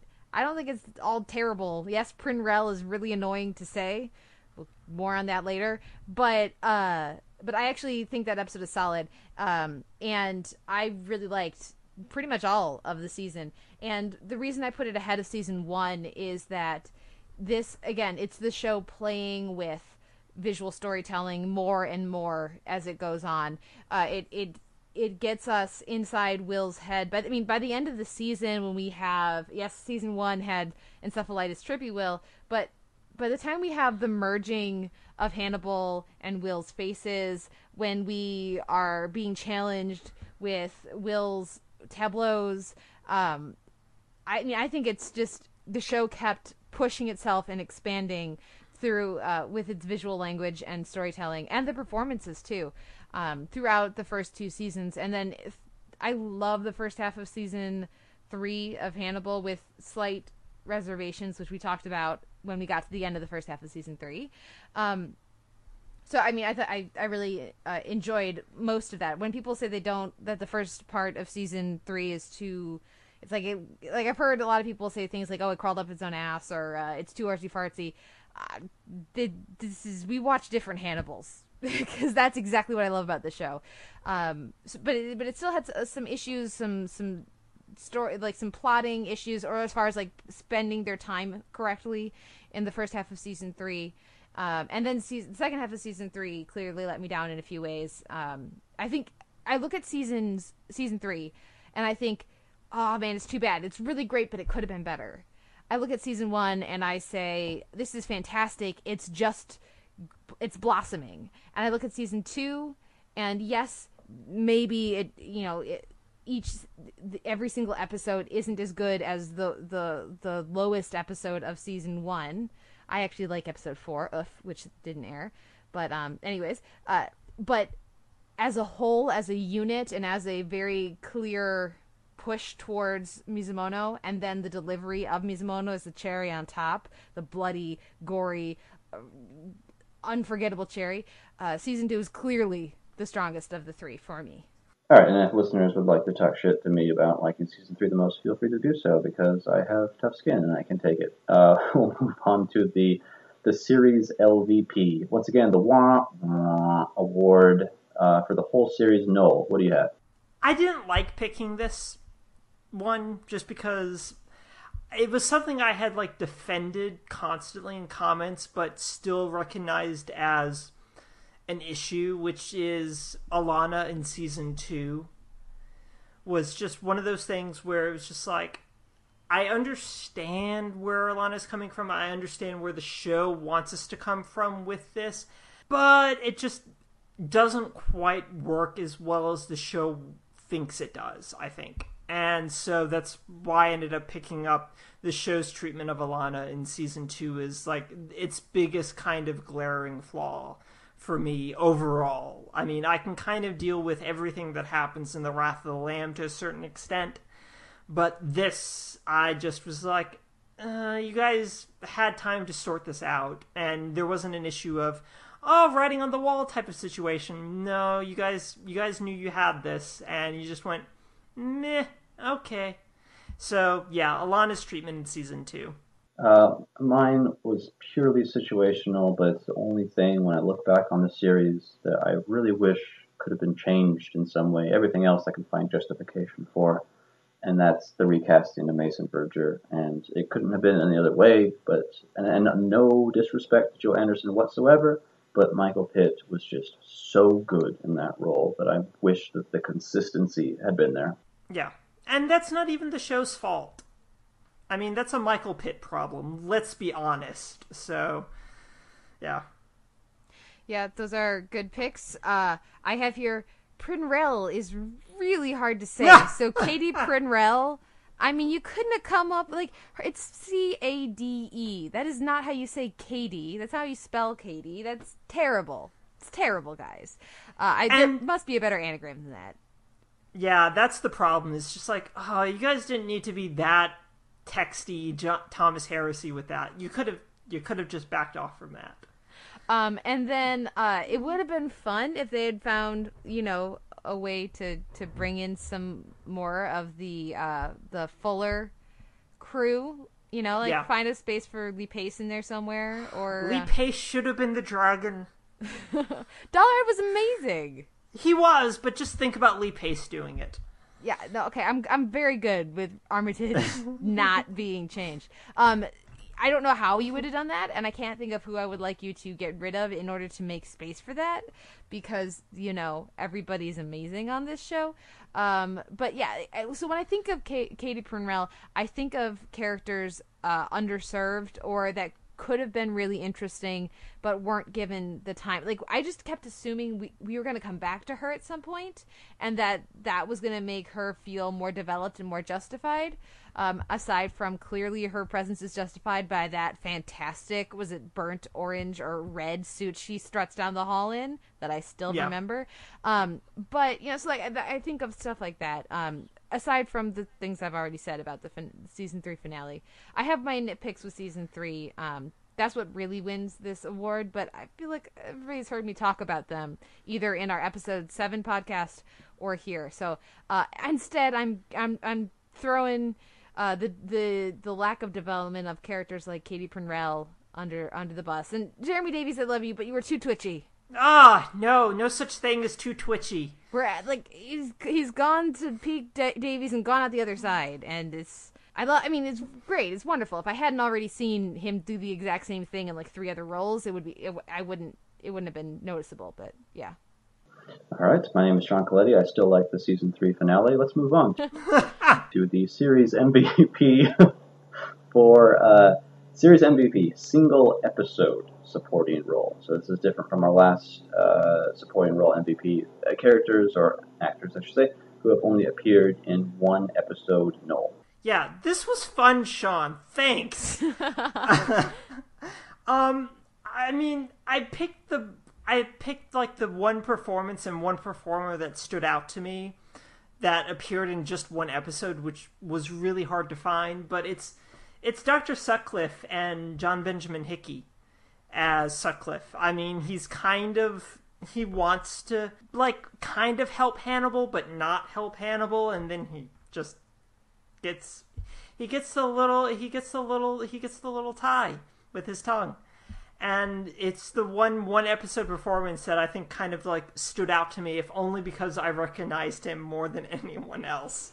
so it's Dr. Sutcliffe. For me, uh I've always been interested in how the different killers have justified themselves in terms of uh, philosophy behind what they do. And on that note, I think that Amanda Plummer in her season two episode, this is the the beat lady, uh, was the one who stood out to me the most. Um, they very minimal in terms of what she needed to do, but she did it very well. And then her final discussion with uh, Team Team Sassy Science and Jack, I thought was really good. Um, I'm throwing some love to Tom Dim- uh, Tom Wisdom as Dimmond. Uh, in Antipasto because I thought he took a character that should have been obnoxious uh, and was at certain times obnoxious and really made the most of him. They I really uh, enjoyed the character when he's being all bitchy and snarky at the beginning and uh, delightful, uh, and then transitioned him into predatory enough that we are comfortable with him being killed. Um, and in the middle, we got to have that kind of party. Uh, so for me, It's not that kind of party, Kate. oh, tell me now. Uh, like why is the, why the, the wine? Anyways, um, but uh, yeah. So for a single episode, I mean, Plummer's a great choice as well, and John Benjamin Hickey, uh, you know, is another is another good choice. Um, there have been some memorable killers and everything, but this one, um, really, I thought was very memorable. As as because like you feel like he must have been in more, but he was only in the one because he introduced the beginning, killed at the end, and um, so yeah, I went with him. Uh, shout out to Molly Shannon and Lance Henriksen, of course, from the, the first season. Lance Henriksen was like a runner-up for me Mm-hmm. for this one, Came immediately to mind. and he he just has that one scene Yeah. and nails it. So yeah, This next category, I personally thought was the most difficult. I messaged both of you on Twitter about this. It, it was ridiculous, and the fact that the fact that Kacey Rohl wasn't even on my short list, and I love Abigail Hobbs's character. what? Yeah, this is the series MVP for multiple episode supporting role. It's it's unbelievable the amount and quality and caliber of supporting roles Hannibal has had on its run, and this this is an incredibly difficult category, I think. So, Noel, wh- who were you deciding between, and what was your pick? Okay, so my top three were. I'm not going to give like in an order. So when I say which one it ended up being, it was basically it was Kacey Rohl's, of course, um, because Abigail was great. Um, it was Raul Esparza as Chilton, and it was um, oh crap, I'm blanking on her name. The woman who played Beverly, Hen- Henriette. Um, Henriette Park. Henriette, Hen- yeah, yeah. Park. Um, so it was the three of them, and then I just went. I needed. I I tweeted to you guys that I needed a three sided coin, and so I just I basically picked a name out of a out of a bag, and I'm happy with my selection. And it's Raul Esparza's Chilton. Um, it was just such a nice performance across three seasons of channeling the Chilton that had come before him, basically, as that kind of smarmy, slick, but deeply stupid character. But then just, it was season two that kind of like locked him in as I know Hannibal's the bad guy. None of you are listening to me. Why aren't any of you listening to me? And so, plus everything that he does in season three, just from it was quantifiably bitchy, is just the best line delivery of anything I think I've heard recently. so it's it's Esparza. There are other choices that I can totally understand, including someone who wasn't in my top three, who would be Gina Torres. But it's just like it's Esparza. I think worked really really well across all three seasons for me. And to correct myself, uh, before the listeners need to do it, Hettienne Park, not Henriette or Henrietta Park. Okay, Hettienne thanks. Park. My bad. Thank you. So I apologize, Ms. Park. We loved you on the show. Sean? Uh, yeah, like I said, I, I'm probably, at least from what I've read and what I've heard, one of the, the bigger proponents of Abigail Hobbs's arc on this series. I, I fucking loved it to death, and I thought that she was such an integral character in relation to all of our main characters. But I had it narrowed down to five, and she wasn't even on it. Um, Eddie Izzard was on my top five as Abel Gideon. Uh, two that I did not consider in the end because they only appeared in one season, which is kind of a lame excuse for not picking them, but it's one that I used anyway. Were Richard Armitage and uh, uh, Michael Pitt as um, Dolarhyde and Verger, who I thought were both just super excellent, and it was such a toss-up for the top two. And in the end, I did not go with Gina Torres, even though I really wanted to. I also went with Raul Esparza. Ah, yes. I feel vindicated but disappointed at the same time. it was so close for those two, but I felt like just throughout the series of Hannibal, Chilton made a bigger impact, and I couldn't not pick him in the end. It's a clean sweep, guys. Yes. Yeah, Raul Esparza. Again, excited but disappointed at the same Well, time. It's because he got the most to do. If somebody we're going to consider a supporting character, for me, at times it's hard to consider Bedelia a supporting character, though she absolutely is. Um, Yeah. but you, but Chilton has definitely, absolutely filled that role throughout the series. Somebody like, like for example, our friends over at Team Sassy Science got nothing to do in season three. Uh, Yeah. So it's like they, they. I'm sorry, we love you guys. You're not even in contention because they got like two scenes in all of season three, um, and and so they like that you need more exposure to be able to go up the list. And for me, Beverly uh, H- Hettienne Park, fantastic, but again, she's in half of the show. She's not in the other half of the show, so she didn't have as much opportunity to to grow the character over time and explore more nuances and everything. So, out of no fault of her own, she's not in contention for me. Um, I think Kacey Rohl's is a great choice. I think Gillian Anderson is a great choice. I think uh, there's a lot I mean, this is an embarrassment of riches on this show. But when you look at a single person who has been the biggest MVP, who fits most accurately as a supporting role, it's Chilton. And way to go, Raul Esparza. Thank you for taking the show when you initially didn't want to do it. Really? He didn't want to do it? I did not know that. yeah, well, Oh. because he I know he had like scheduling conflicts and everything with SVU, but but it was also about he, uh, he needed to get pitched on what how this Chilton was going to be different than the one dimensional, not interesting character of uh, some of the different adaptations. Yeah, Uh, the Anthony Heald version, sure. Yeah, he didn't want to play uh, really. I don't I haven't actually seen that version, so I don't know. But he didn't want to play the one dimensional version of this kind of character. Uh, Sure. And and so uh, Bryan Fuller assured him, "No, "There's don't worry, we got you. Don't worry." Uh, thank goodness that's the conversation that happened because he's added Right. a lot of value to this series. And who else would have been willing to go through the makeup part to be a burnt body in that tube and in that bath? I mean, that was just great. Oh, speaking of burned in that, another very strong consideration for me for a supporting role was uh, uh, Georgia, but she's in two episodes, so she couldn't be single episode because she's in two. Bye, you, Sean. Anyways, sorry. Back to back to Chilton being awesome. Yeah, and my final note on Esparza it's just that Chilton's character, uh, so many things about him that we could talk about, but the transition from essentially comedic relief at many times to just utter emotional depth by the end of this, to where he's just flat out asking, "Are you comfortable in Hannibal's skin?" to Alana in this season finale, is is such an important part of this series, and I we could not we could talk for like an hour about Esparza as those children in this series. Um, but we can move on to series MVP for lead role. And I mean, really, this comes down to two, doesn't it? So we're just going to come down on that. But where do you come down, Noel? Um, I think up to season three, I would have said Mikkelsen.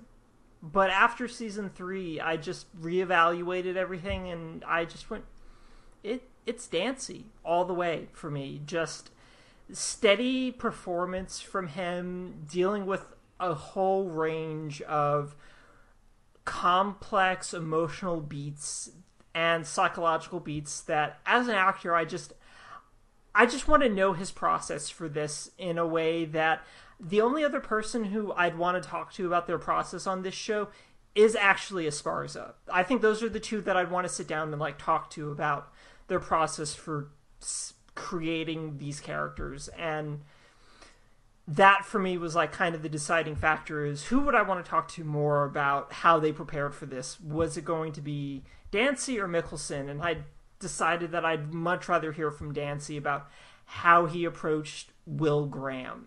And that's where that decision ended up falling was it's Dancy's show all the way through despite the fact that the show's called Hannibal. And once again, I'll fall on the other side of the coin, and I could not express enough how impressed and attracted to Mikkelsen's interpretation of this I was. uh, it, it's at the point where all I can do is just kind of scoff if anybody says Anthony Hopkins. Uh, it, it's it's unbelievable where he took this character, and and part of that, of course, has to do with the writing team and how they wrote him. But Mikkelsen's delivery of all of this, it it is named Hannibal, and even though I agree that at least in season one, Will felt like the main character, uh, I Hannibal Mikkelsen's Hannibal has left a permanent imprint on my life, uh, which is really not an exaggeration at all. Other actors could have done this character and it probably would have been good, but the way that he did it, I, it's impossible for me to forget what he did for this series. And uh, this works out nicely because I'm not picking, guys. Come on. I was gonna say, where, where, what's the tiebreaker here? The tiebreaker. I mean, if you want to be pedantic about it, which I know normally we are all for on this, but like that's our jam. I was about to say that's like the defining trait of this podcast. Yeah, and of just me as a critic slash podcaster. Yes, um, this is it's called Hannibal, so that's point in Hannibal column, Hannibal's column. It's an amazing performance from Mikkelsen, and it's taking on an iconic role and and just like demolishing it, like chopping it up, using it as kindling, burning it, like you know, you sending a signal, sending a uh, how you like them apples smoke signal up in the air with the, with the ashes, like. However, I mean, and, and that's from someone who really enjoyed Silence of the Lambs when they saw it. Uh, however, the main character throughout, as far as I'm concerned, is Will.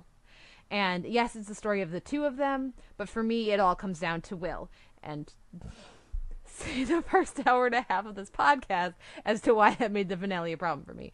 But um, I keep coming back to the same idea. But the uh, so so that's a I mean it's a fantastic, amazing performance from Dancy, and that's I mean I also feel like of the two that's probably the that's got to be the more challenging. Uh, like just if you were like to write down on paper things like reasons like do math and say show your work which one is harder I I feel like probably Dancy has the more challenging role, despite Mikkelsen having to take such a well-known character and make it his own. Um, uh, but f- fuck it, this is the last podcast. Uh, what are you gonna do? Not have me back on, Sean? It's a tie. That's totally fair. Uh, okay, so uh, I'm still Sean Colletti, and I still like The Wrath of the Lamb quite a bit. We'll move on to the final uh, category for our awards, which is Series MVP for a non actor not named Bryan Fuller. And of course, the reason that Bryan Fuller is not a part of this category is because he is the goddamn showrunner, and we would not have Hannibal, the TV series, without him. So Everybody knows my pick. It's Brian Wright, so that's boring and easy and out of the way. So. uh, Noel, who's your pick for this? Um, I made a point of mentioning this person by name in my finale review, and I think it's two sides of the t- same coin when Kate is going to focus on Brian Reitzell's excellent, excellent score. I have to give this to James Hawkinson, who is the show's director of photography. Uh, this is a guy who has been with the show from the beginning, and basically, the director of photography on a television show is to ensure a continuity of style and appearance. And while Hannibal's had a wide range of terrific directors, Hawkinson is there to make sure that it all feels like Hannibal. And I think that's the big reason why I would give this to give this to him is that Hawkinson's there to make sure that the as, the visual aesthetic of Hannibal is consistent across 39 episodes. And that's that's why it's Hawkinson for me. I mean, yes, Reitzell's there to keep the music consistent for 39 episodes, and that's just as important as keeping the visuals consistent. So, and knowing that Kate would pick Brian Reitzell, I I picked Hawkinson for those reasons. Absolutely, it's Hawkinson all the way for me. My head says Brian Reitzell. Uh, my heart says Steve Lightfoot, who is the basically the second writer for this series after Brian Fuller. Um, it's weird because as we talk about this in the the final moments of our podcast, um, you know, the things that stuck out to us about Hannibal. Uh, I I don't necessarily value uh, plot or character development as much as I used to, and writing often comes down to that with uh, TV series. And even so, um, the writing generally, not necessarily limited to character development or plot, but just writing encompasses a whole bunch.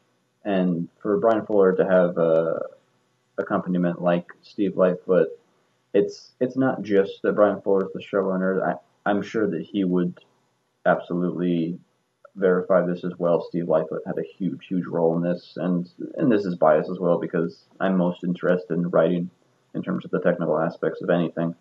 Um, but absolute hats off to Lightfoot for being basically the second guy on a series that I'm I will happily admit to being probably my favorite series of all time. So he's a big part of that, and I don't think Fuller could have done it without him. Uh, Kate, is there anything that you wanted to mention specifically about Reitzell? I mean, you, y'all have been listening to this podcast for long enough. You can go listen to me gush at him uh, in a couple interviews at popoptiq.org. Uh, damn it, I keep doing that. popoptiq.com uh, slash DVD hyphen shelf hyphen library to see the different interviews uh, I had with uh, roundtables at Comic Con last year with with some of the cast and crew, uh, as well as talking with Reitzell for like an hour and a half at various points.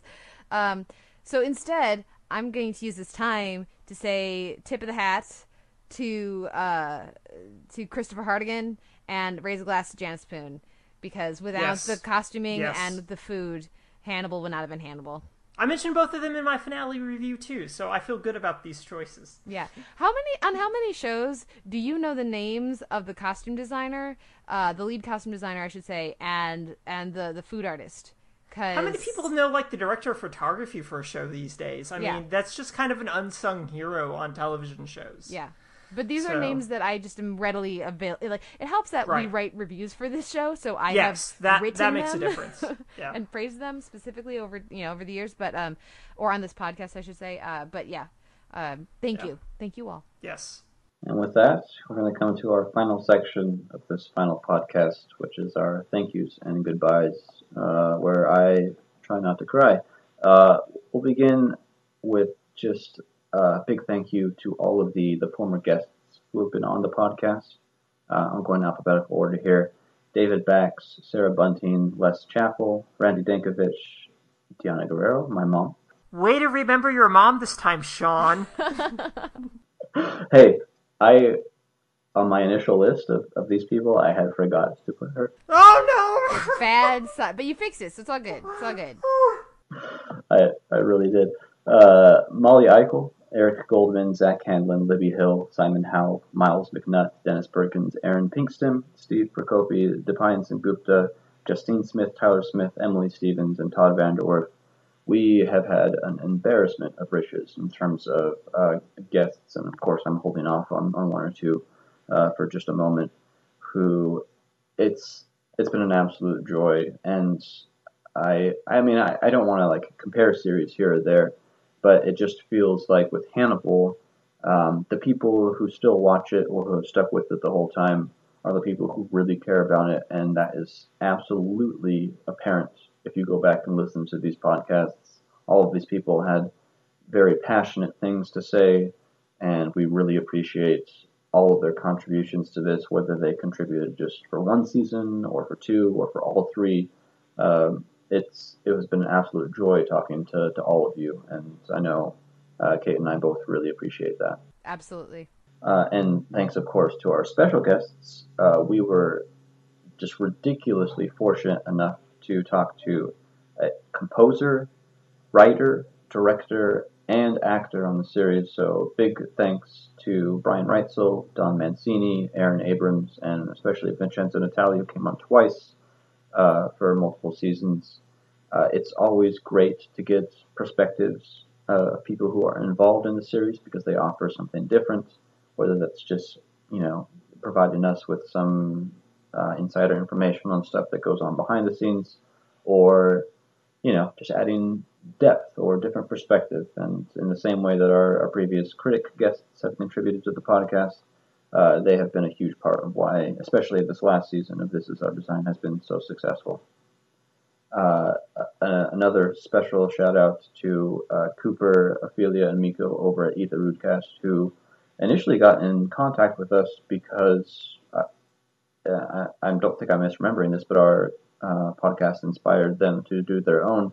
And we started ours at the beginning of season two, so we missed season one, but we went back to do season uh, season one, and just to have a companion podcast and to have all three of them come on for the season three premiere, and then Cooper to come on again uh, last week has been an absolute joy. And, and this is really an extension to all of the people who have done uh, Hannibal podcasts and who have contributed to the fandom in that way. But uh, Eat the Rudecast has been a huge part uh, of the season, especially for us because we've had them and um, we're really grateful. And uh, I, I mean, just speaking for myself, I'm humbled that anybody would choose to do a podcast based on our discussions. Well, and as I said back when I started listening to their fabulous podcast, the way that they analyze the show informed the way I analyze the show and made me a better podcaster and uh, critic in regards to, to Hannibal, as did all of our guests. And uh, another important one that we're going to get to next. Hi, this is Cooper and Miko and Ophelia from Eat the Rudecast, and we are here to thank Bryan Fuller, the cast and crew, for this amazing bit of art that we have been given for three seasons. Having uh, been in this industry in the past and watched a lot of TV over the years, thank you for creating something that made me really inspired, really looked forward to seeing beautiful and horrific uh, moments on screen, scared me in a way that I haven't been scared in a long time. I don't get to see this, and, I, am very jaded about television. And I got to spend three lovely seasons where I didn't feel like I was this jaded professional anymore. Mm. You, I was a child again, being able to enjoy the beauty and the wonder that was the show. Yes. to all the fans for keeping it alive as long as it was kept alive. It was smart television, which I I think I've also sort of given up on. I mean, I haven't had cable in forever because I've completely given up on anything that comes on network TV. When it was announced that there was going to be a TV series based on Hannibal, I thought, why on earth would anyone want to do this? It seems so pointless. It seems redundant. We've seen this. And to not only reach the level of the material that has come before, but to surpass it time and again and to continually surprise. I could not have conceived that this show would mean what it does to me. Oh, most definitely. Especially after Silence of the Lambs. We yeah. didn't think anybody could outshine Anthony Hopkins. And Mads Mikkelsen uh, brought it. Yeah. yeah. Brought it big time. Uh, and gave us something fresh. When that was that was all the way around. It showed us things we'd never seen, both horrifying, funny, the tableaus, the artistry of it, the music, oh, and the music. just everything about this was uh, a miracle. This show is, you know, it's the kind of show that you don't get surprised when it gets canceled because it was too beautiful to live. It it is too perfect to exist because television is not like this. No. And for three glorious seasons, television was like that. It was smart. It was challenging. It was beautiful. Yes. Yeah. It didn't talk down to us. It didn't dumb down to it us. It didn't ruin our, our images of the characters. It made them better. And so from us at Eat the Rudecast to everybody involved in Hannibal and to all those who love the show, thank you for giving it to us. Yes, thank you. Thank you. Noel Kirkpatrick, who has been our honorary uh, third co-host for all of this, uh, who has been willing to talk with us for an unreasonable amount of time, including right now. it's ridiculous that you haven't just left. So thank you. no, no, way. Why would I leave? It's only been three hours and 24 minutes. It's only like almost midnight at your time right. zone. Come on. no, I'm good. I'm going to be dead tomorrow, but it's all worth it to talk with you guys about this show. I learn so much talking with it and listening to you guys talk about it with other people that I mean, I listen to very, very, very, very few podcasts, mainly because it's hard for me to listen to podcasts. And I always carved out time to listen to This Is Our Design. Not only just because you guys would have me on, but because you guys always had terrific conversations with your guests and among one another. And I just, I always wanted to hear what you all had to say about I think, one of our favorite shows of all time. And I couldn't be happier to be on this episode and discuss this finale with you guys. So thank you very much. So uh, behind the scenes, uh, I I do my little planning for these episodes, send out you know word documents and stuff like that. And uh, Noel was a little bit of complaining that he had to do a little bit of homework for this podcast. And uh, on that note, I have a, a very short quiz for Noel, which is a this is our design quiz. Yay! Do look, I already have season two on Blu-ray, and I have the art book. So what do I get? uh, we'll decide that after the fact, but uh, you should you should put your all into these four questions. Okay. Number one, can you name the four recurring segments that we've had on This Is Our Design? Oh, okay. So, um, Kate's Classical Corner, uh, Devils in the Details. Those are the first two, obviously. Um, there was Red Meat No. in season. Close. Try again. Ah, Phone a friend. We were, no, I can't what were, phone we a friend. what were we talking about? Why, why did we have to have a special segment? Because it was what? I don't know. I'm really tired. and, Like, so spoiled meat, spoiled meat. There you go. Ding, ding. See, I'm like half drunk and it's midnight. This isn't fair. I'm just glad that he doesn't have a quiz for me. I hope he doesn't, because I'd be screwed. But I have no clue what the fourth one is. He did it earlier this episode. Oh, is does oh yeah, that would count as a recurring segment. Hannibal by the numbers. That would count as a recurring segment. No, and I had a question about that because I was curious about your David Bordwell approach to the show. What about it? What was your question? No, I just I was curious why you decided to take a David Bordwell approach to the show. and now, do I have to explain who David Bordwell is for no, anyone? No. Okay. No, you're okay. good. Uh, listeners can look it up. Um, the reason that I decided to do Hannibal by the numbers, it's it's multifaceted. I actually, before I got into English, I had a really really influential uh, English teacher in my last year of high school who basically set me on the path that I am now. But before that, I was very into math, uh, and so numbers I I love to death, and I haven't been able to do them uh, at a higher level in a few years, but uh, that's basically why I wanted to, to do numbers in terms of Hannibal, and I just decided it. It takes a lot of time, by the way. I'm just going to throw that out there. I, there's a lot. Of, the first and second viewing are totally fine. First viewing is just like, ah, I'm watching Hannibal. Second viewing, I'm taking notes. I'm, a, I'm pausing occasionally to write down quotes or whatever. Third viewing is just like two hours for a 42 minute episode because I have to keep track of those things. So, so that was that. Okay, so three out of four I think is fine. You you phoned a friend for spoiled meat. I think that's okay. Uh, can can you name the four episodes by name that you appeared on for This Is Our Design? Sure. Um, I did. Um, I did Hassun, which was my first episode with you guys. I think. I, yeah, I did Hassun. I you should. I don't know this. Like I said, I would fail this quiz. Okay. no, I did Hassun. Um, and then I did this episode. So there's the third. Um, and then I did Mizumono because that episode took forever for us to do. And then what episode from season one did I guest star with you guys on? I want to say I did the season one finale. So Sav Savoureux as well. Yep, you got it. Yes. All right. See, that was about me, so of course I would remember it. that makes me look like a raging, raging egotist. Thanks, Sean. uh, question three out of four. Can you name the directors for those episodes? Oh fuck no. no, I cannot name the epi- I cannot name the directors for the. well, you know the director for for Mizumono. 'Cause we Right. About, we talked about that earlier. Yeah. But no, for the other ones, no, I, I couldn't, and not without looking it up, and that would be cheating. Yeah. So David Slade directed both Mizumono and Savoureux, so the first and second season finale. Oh, did he do Sav- Savoureux? Yeah. Oh, okay.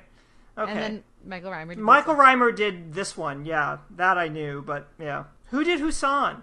And yeah, the, the that that would have been the million dollar question. Peter Medak. Yeah, no, that would have never come to me in a gazillion years.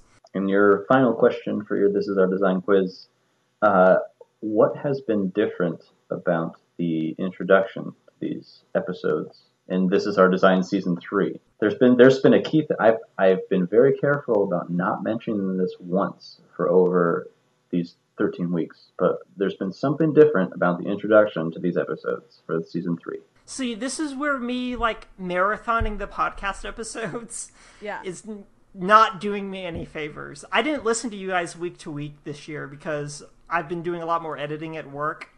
So I'd never listened to you guys the week of. I ended up like listening to you like three episodes in a row on like a Saturday night. Um, so I have no clue what it is, and I'm very eager to know what it is. Is this Kate, do you know? no, no, not even a little. I'm gonna Okay, guess, see, though- I feel good. Oh, yeah, now no, do not feel Kate bad. doesn't even know. Of course, I don't know.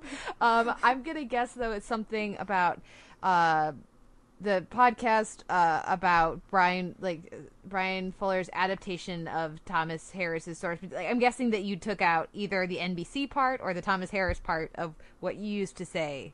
Yes, You know that that might actually be correct. I'll take it. That's not what I actually changed. What I actually changed was, and I, I think I actually fucked up at like episode 10 of this season, and then I, I had a hard time keeping track.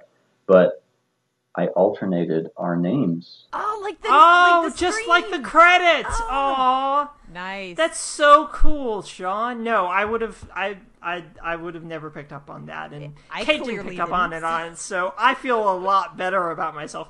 So I only got like 1.5 of these correct. works for me. Better than I would have done.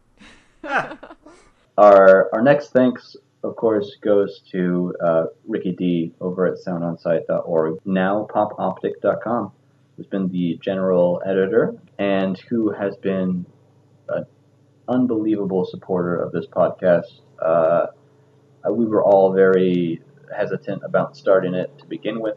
We we didn't know if we were going to do this to begin with, and if you actually go back and listen to the very first episode of This Is Our Design, I think that's when we mentioned that it was basically the, the night after it aired, uh, season two, episode one. Uh, Kaiseki was like, "Oh, yep, this was an episode. We better fucking do this podcast," and and then we decided to do it. And, and Ricky D was a huge part of that. And all of, I mean, it, we there's so much to say about him and his contributions to Sound on Sight that we can't even do justice to it at this point. But um, big shout out to him for allowing me to write for the site in the first place and for being a huge supporter of this podcast. I can't say anything better than that. So I'm gonna continue to just co-sign everything that you say here, Sean. Very glad. I, I was skeptical. I was uh, very vocal. We don't need a prequel Hannibal serial killer show. There've been so many. We don't need it. I love everything Bryan Fuller's ever done, but I don't get it. And then we watched. I watched the pilot and went, "Okay, I get it now. I was wrong." And I'm so. I'm like I like I've said before. I'm never more glad to be wrong than when I'm wrong like this.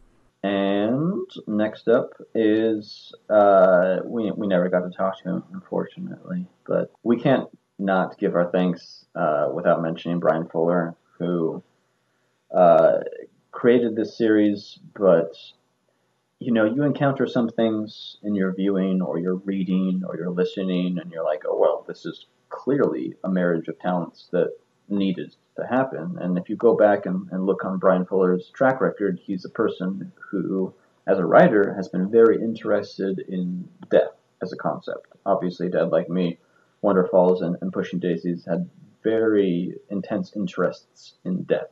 And when it came to Hannibal, it just seemed like, yeah, this is just an obvious fit, and it ended up being that product. And I I I mean I already said it I think on this podcast. This this is my favorite show of all time, even after three seasons. And that's no disrespect to the other things that are in contention for that, whether that's Mad Men or Breaking Bad or Sopranos or The Wire or Deadwood.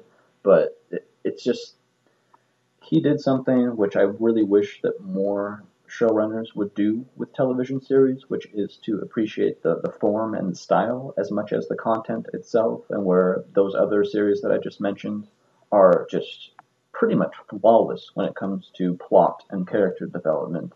Uh, Bryan Fuller made sure that the presentation of Hannibal was a huge part of the experience, and so I, at least for my part, I really and greatly appreciate that aspect of it. Uh, the, the, next thanks, uh, really, I mean, in, in most podcasts, and I'm going to make an exception to this because I feel very strongly about that. This should be the first and foremost thanks. Uh, this is to the, the listeners and the commenters over at soundonsight.org and the posters at uh, iTunes who have given us ratings. Uh, I've also posted various threads for this over at IMDb and the subreddit for Hannibal. I mean, we probably would do this anyway, even if we had zero listeners.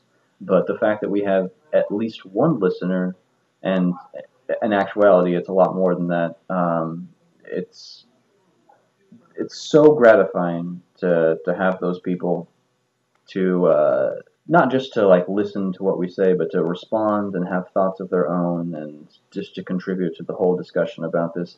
The thing is, we feel very passionately about Hannibal as a TV series, and the fact that there are other people around us who also feel that and who have seeked us, seeked us out, sought us out, and uh, who have found us and, and have become part of our listenership. That means a great deal to us. I know, um, Kate, I'm sure you agree with that. Absolutely. It's been great to get to know a handful of our listeners uh, over the past you know couple years here and uh, talk to you guys on on Twitter and on and you know the few who have emailed us and uh, left comments. Um, and I would name a few, but I would forget the names of more than I would say because uh, I have I'm bad at names. But uh, we we read e- every email you send. We read every review or rating that uh, I mean, obviously we can't read the ratings, but every review that goes up on iTunes, and we we read every tweet you guys send us. So, uh, you know, thank you, David. Thank you, Christine. Thank you to all of our regular listeners over the years. Um, yeah, it's great. We would do this anyway, but it's nice to know that we're not the only ones out there who love the show. And my final thanks, of course, goes to my co-host Kate Kulzick, who I think I've said it before, but just to reiterate, reiterate, um, could not have had a better co-host for this in any shape or form. Uh, and it's not just the contributions that you make to uh, Kate's Classical Corner, which is a an area that I have no knowledge of and wouldn't be able to to add anything to. But you know, we we do things differently on this podcast, which uh, you know some people will talk about the, the various details and be like, this was good, this was not. Uh, at least for me as a TV critic or somebody who wants to, to try to be the best TV critic that I can, I, I want to go into the more thematic stuff and really get into, you know, what a series is doing at its core. And uh, in that regard, I, it's been unbelievable having you on because it, you are able to respond to everything. You have incredible insight. It's doesn't there's no question about why you would be in your spot as TV editor over at our site and writer at the AV Club, and it's it's it's been my my favorite part of doing this is our design is having somebody to share this with. Thank you so much, Sean. And yeah, you do all the hard work. I I uh, come and you ask incredibly insightful, thoughtful questions on themes and imagery and cultural touch points, and I go, oh no, stuff and things. Uh, so thank you for for ma- making this is our design happen, and for all the hard work that you have done uh, to make sure every to to lead each podcast and lead the discussion and uh, make sure that we uh, have all these great topics to discuss and really dive in with. Um, this I we are co-hosts, yes, but I think of this is our design as uh, very much your podcast uh, that I'm fortunate enough to get to be on all of. So thank you so much, Sean, for the past few years. And it's only taken three hours and forty minutes for me to start crying, so that's that's good. Yay! Yay! On that note, uh, it's probably time. It's bittersweet, but it's time to sign off. Definitely. Um, Noel, anything that you would like to plug listeners before we head out? No, I'm I'm I'm just really glad you guys had me on again, and I've really appreciated again, like I said earlier, everything you guys have done to contribute to the discourse about Hannibal, and it's been really really valuable. I don't want to plug anything about myself. This is about the two of you and the work that you guys have done for the past two years covering this show through this podcast, and it's just been really lovely. He's Noel Kirkpatrick of TV.com, and you can mm-hmm. find him on Twitter at NoelRK, and he's fabulous. And you can listen to him okay, at uh, time to time on uh, Totally Tubular, the TV.com podcast. So I'll do it for you, Noel. Thank you so much for being our, our third chair. really all I really all I want is for the three of us to find another show to talk about. That's that's what I want. That would be ideal. Um, uh, Kate, anything you want to mention, and, and maybe this would be a good time to tell listeners what Pop Optiq is all about. Pop Optiq is the reinvention of soundonsight.org, P O P O P T I Q.com, Pop Optiq. Uh, and anyone looking for the podcast at Sound On Sight will be uh, uh, automatically redirected to Pop Optiq. Uh, so feel free to share this is our design away. It is Sound on Sight has closed its doors. Uh, some of the original people from Sound on Sight and some new people have have come together to make Pop Optiq. Um, but this is our design is still there and will always remain there. So don't worry. But go, we're doing a lot of fun stuff. So come check us out. Can I make one recommendation for you guys? Absolutely. Maybe take the popoptiq.org URL just in case Kate yes, keeps saying keeps it. Screwing it up. yeah. Yep, maybe. Well, I've got four years of soundonsight.org. I've got no, no, to get I out understand. my system. I understand. Yeah. I'm just saying. Yes. Yeah, maybe sit on the dot .org domain just, just to be case. safe. Yeah. And uh, as a final mention, uh, you'll be able to read my, my final review for Hannibal over at uh, tvovermind.com. Uh, big thanks to them for allowing me to, to keep writing for uh, the series. And once again, to everybody we've already mentioned, this is our design has been a, a huge part of my life over the past couple of years, and uh, it's certainly bittersweet. It's also very appropriate that as we're wrapping up, we're transitioning into popoptiq.com and also in my personal life that I'm uh, making a big move outside of California to, to move back to, to uh, England to continue my um, education. So, um, so everything seems to be happening at the same time. And uh, while I'm hoping that we continue to, to receive more Hannibal, Bryan Fuller's Hannibal, because it's such a extraordinary series, I, I feel this is a, a, very appropriate end. So possibly for the last time, and if of course if we get more Hannibal, Kate and I will will be back to talk about that. Even if not, there are chances that we'll be talking about the original source material, whether that's in the this is our design format or guesting on uh, Eat the Rudecast. You'll be able to, to hear us talk a little bit more about the Thomas Harris properties at that point. But uh, for now, for the final time, thank you to everybody involved you have been listening to This Is Our Design. Silence,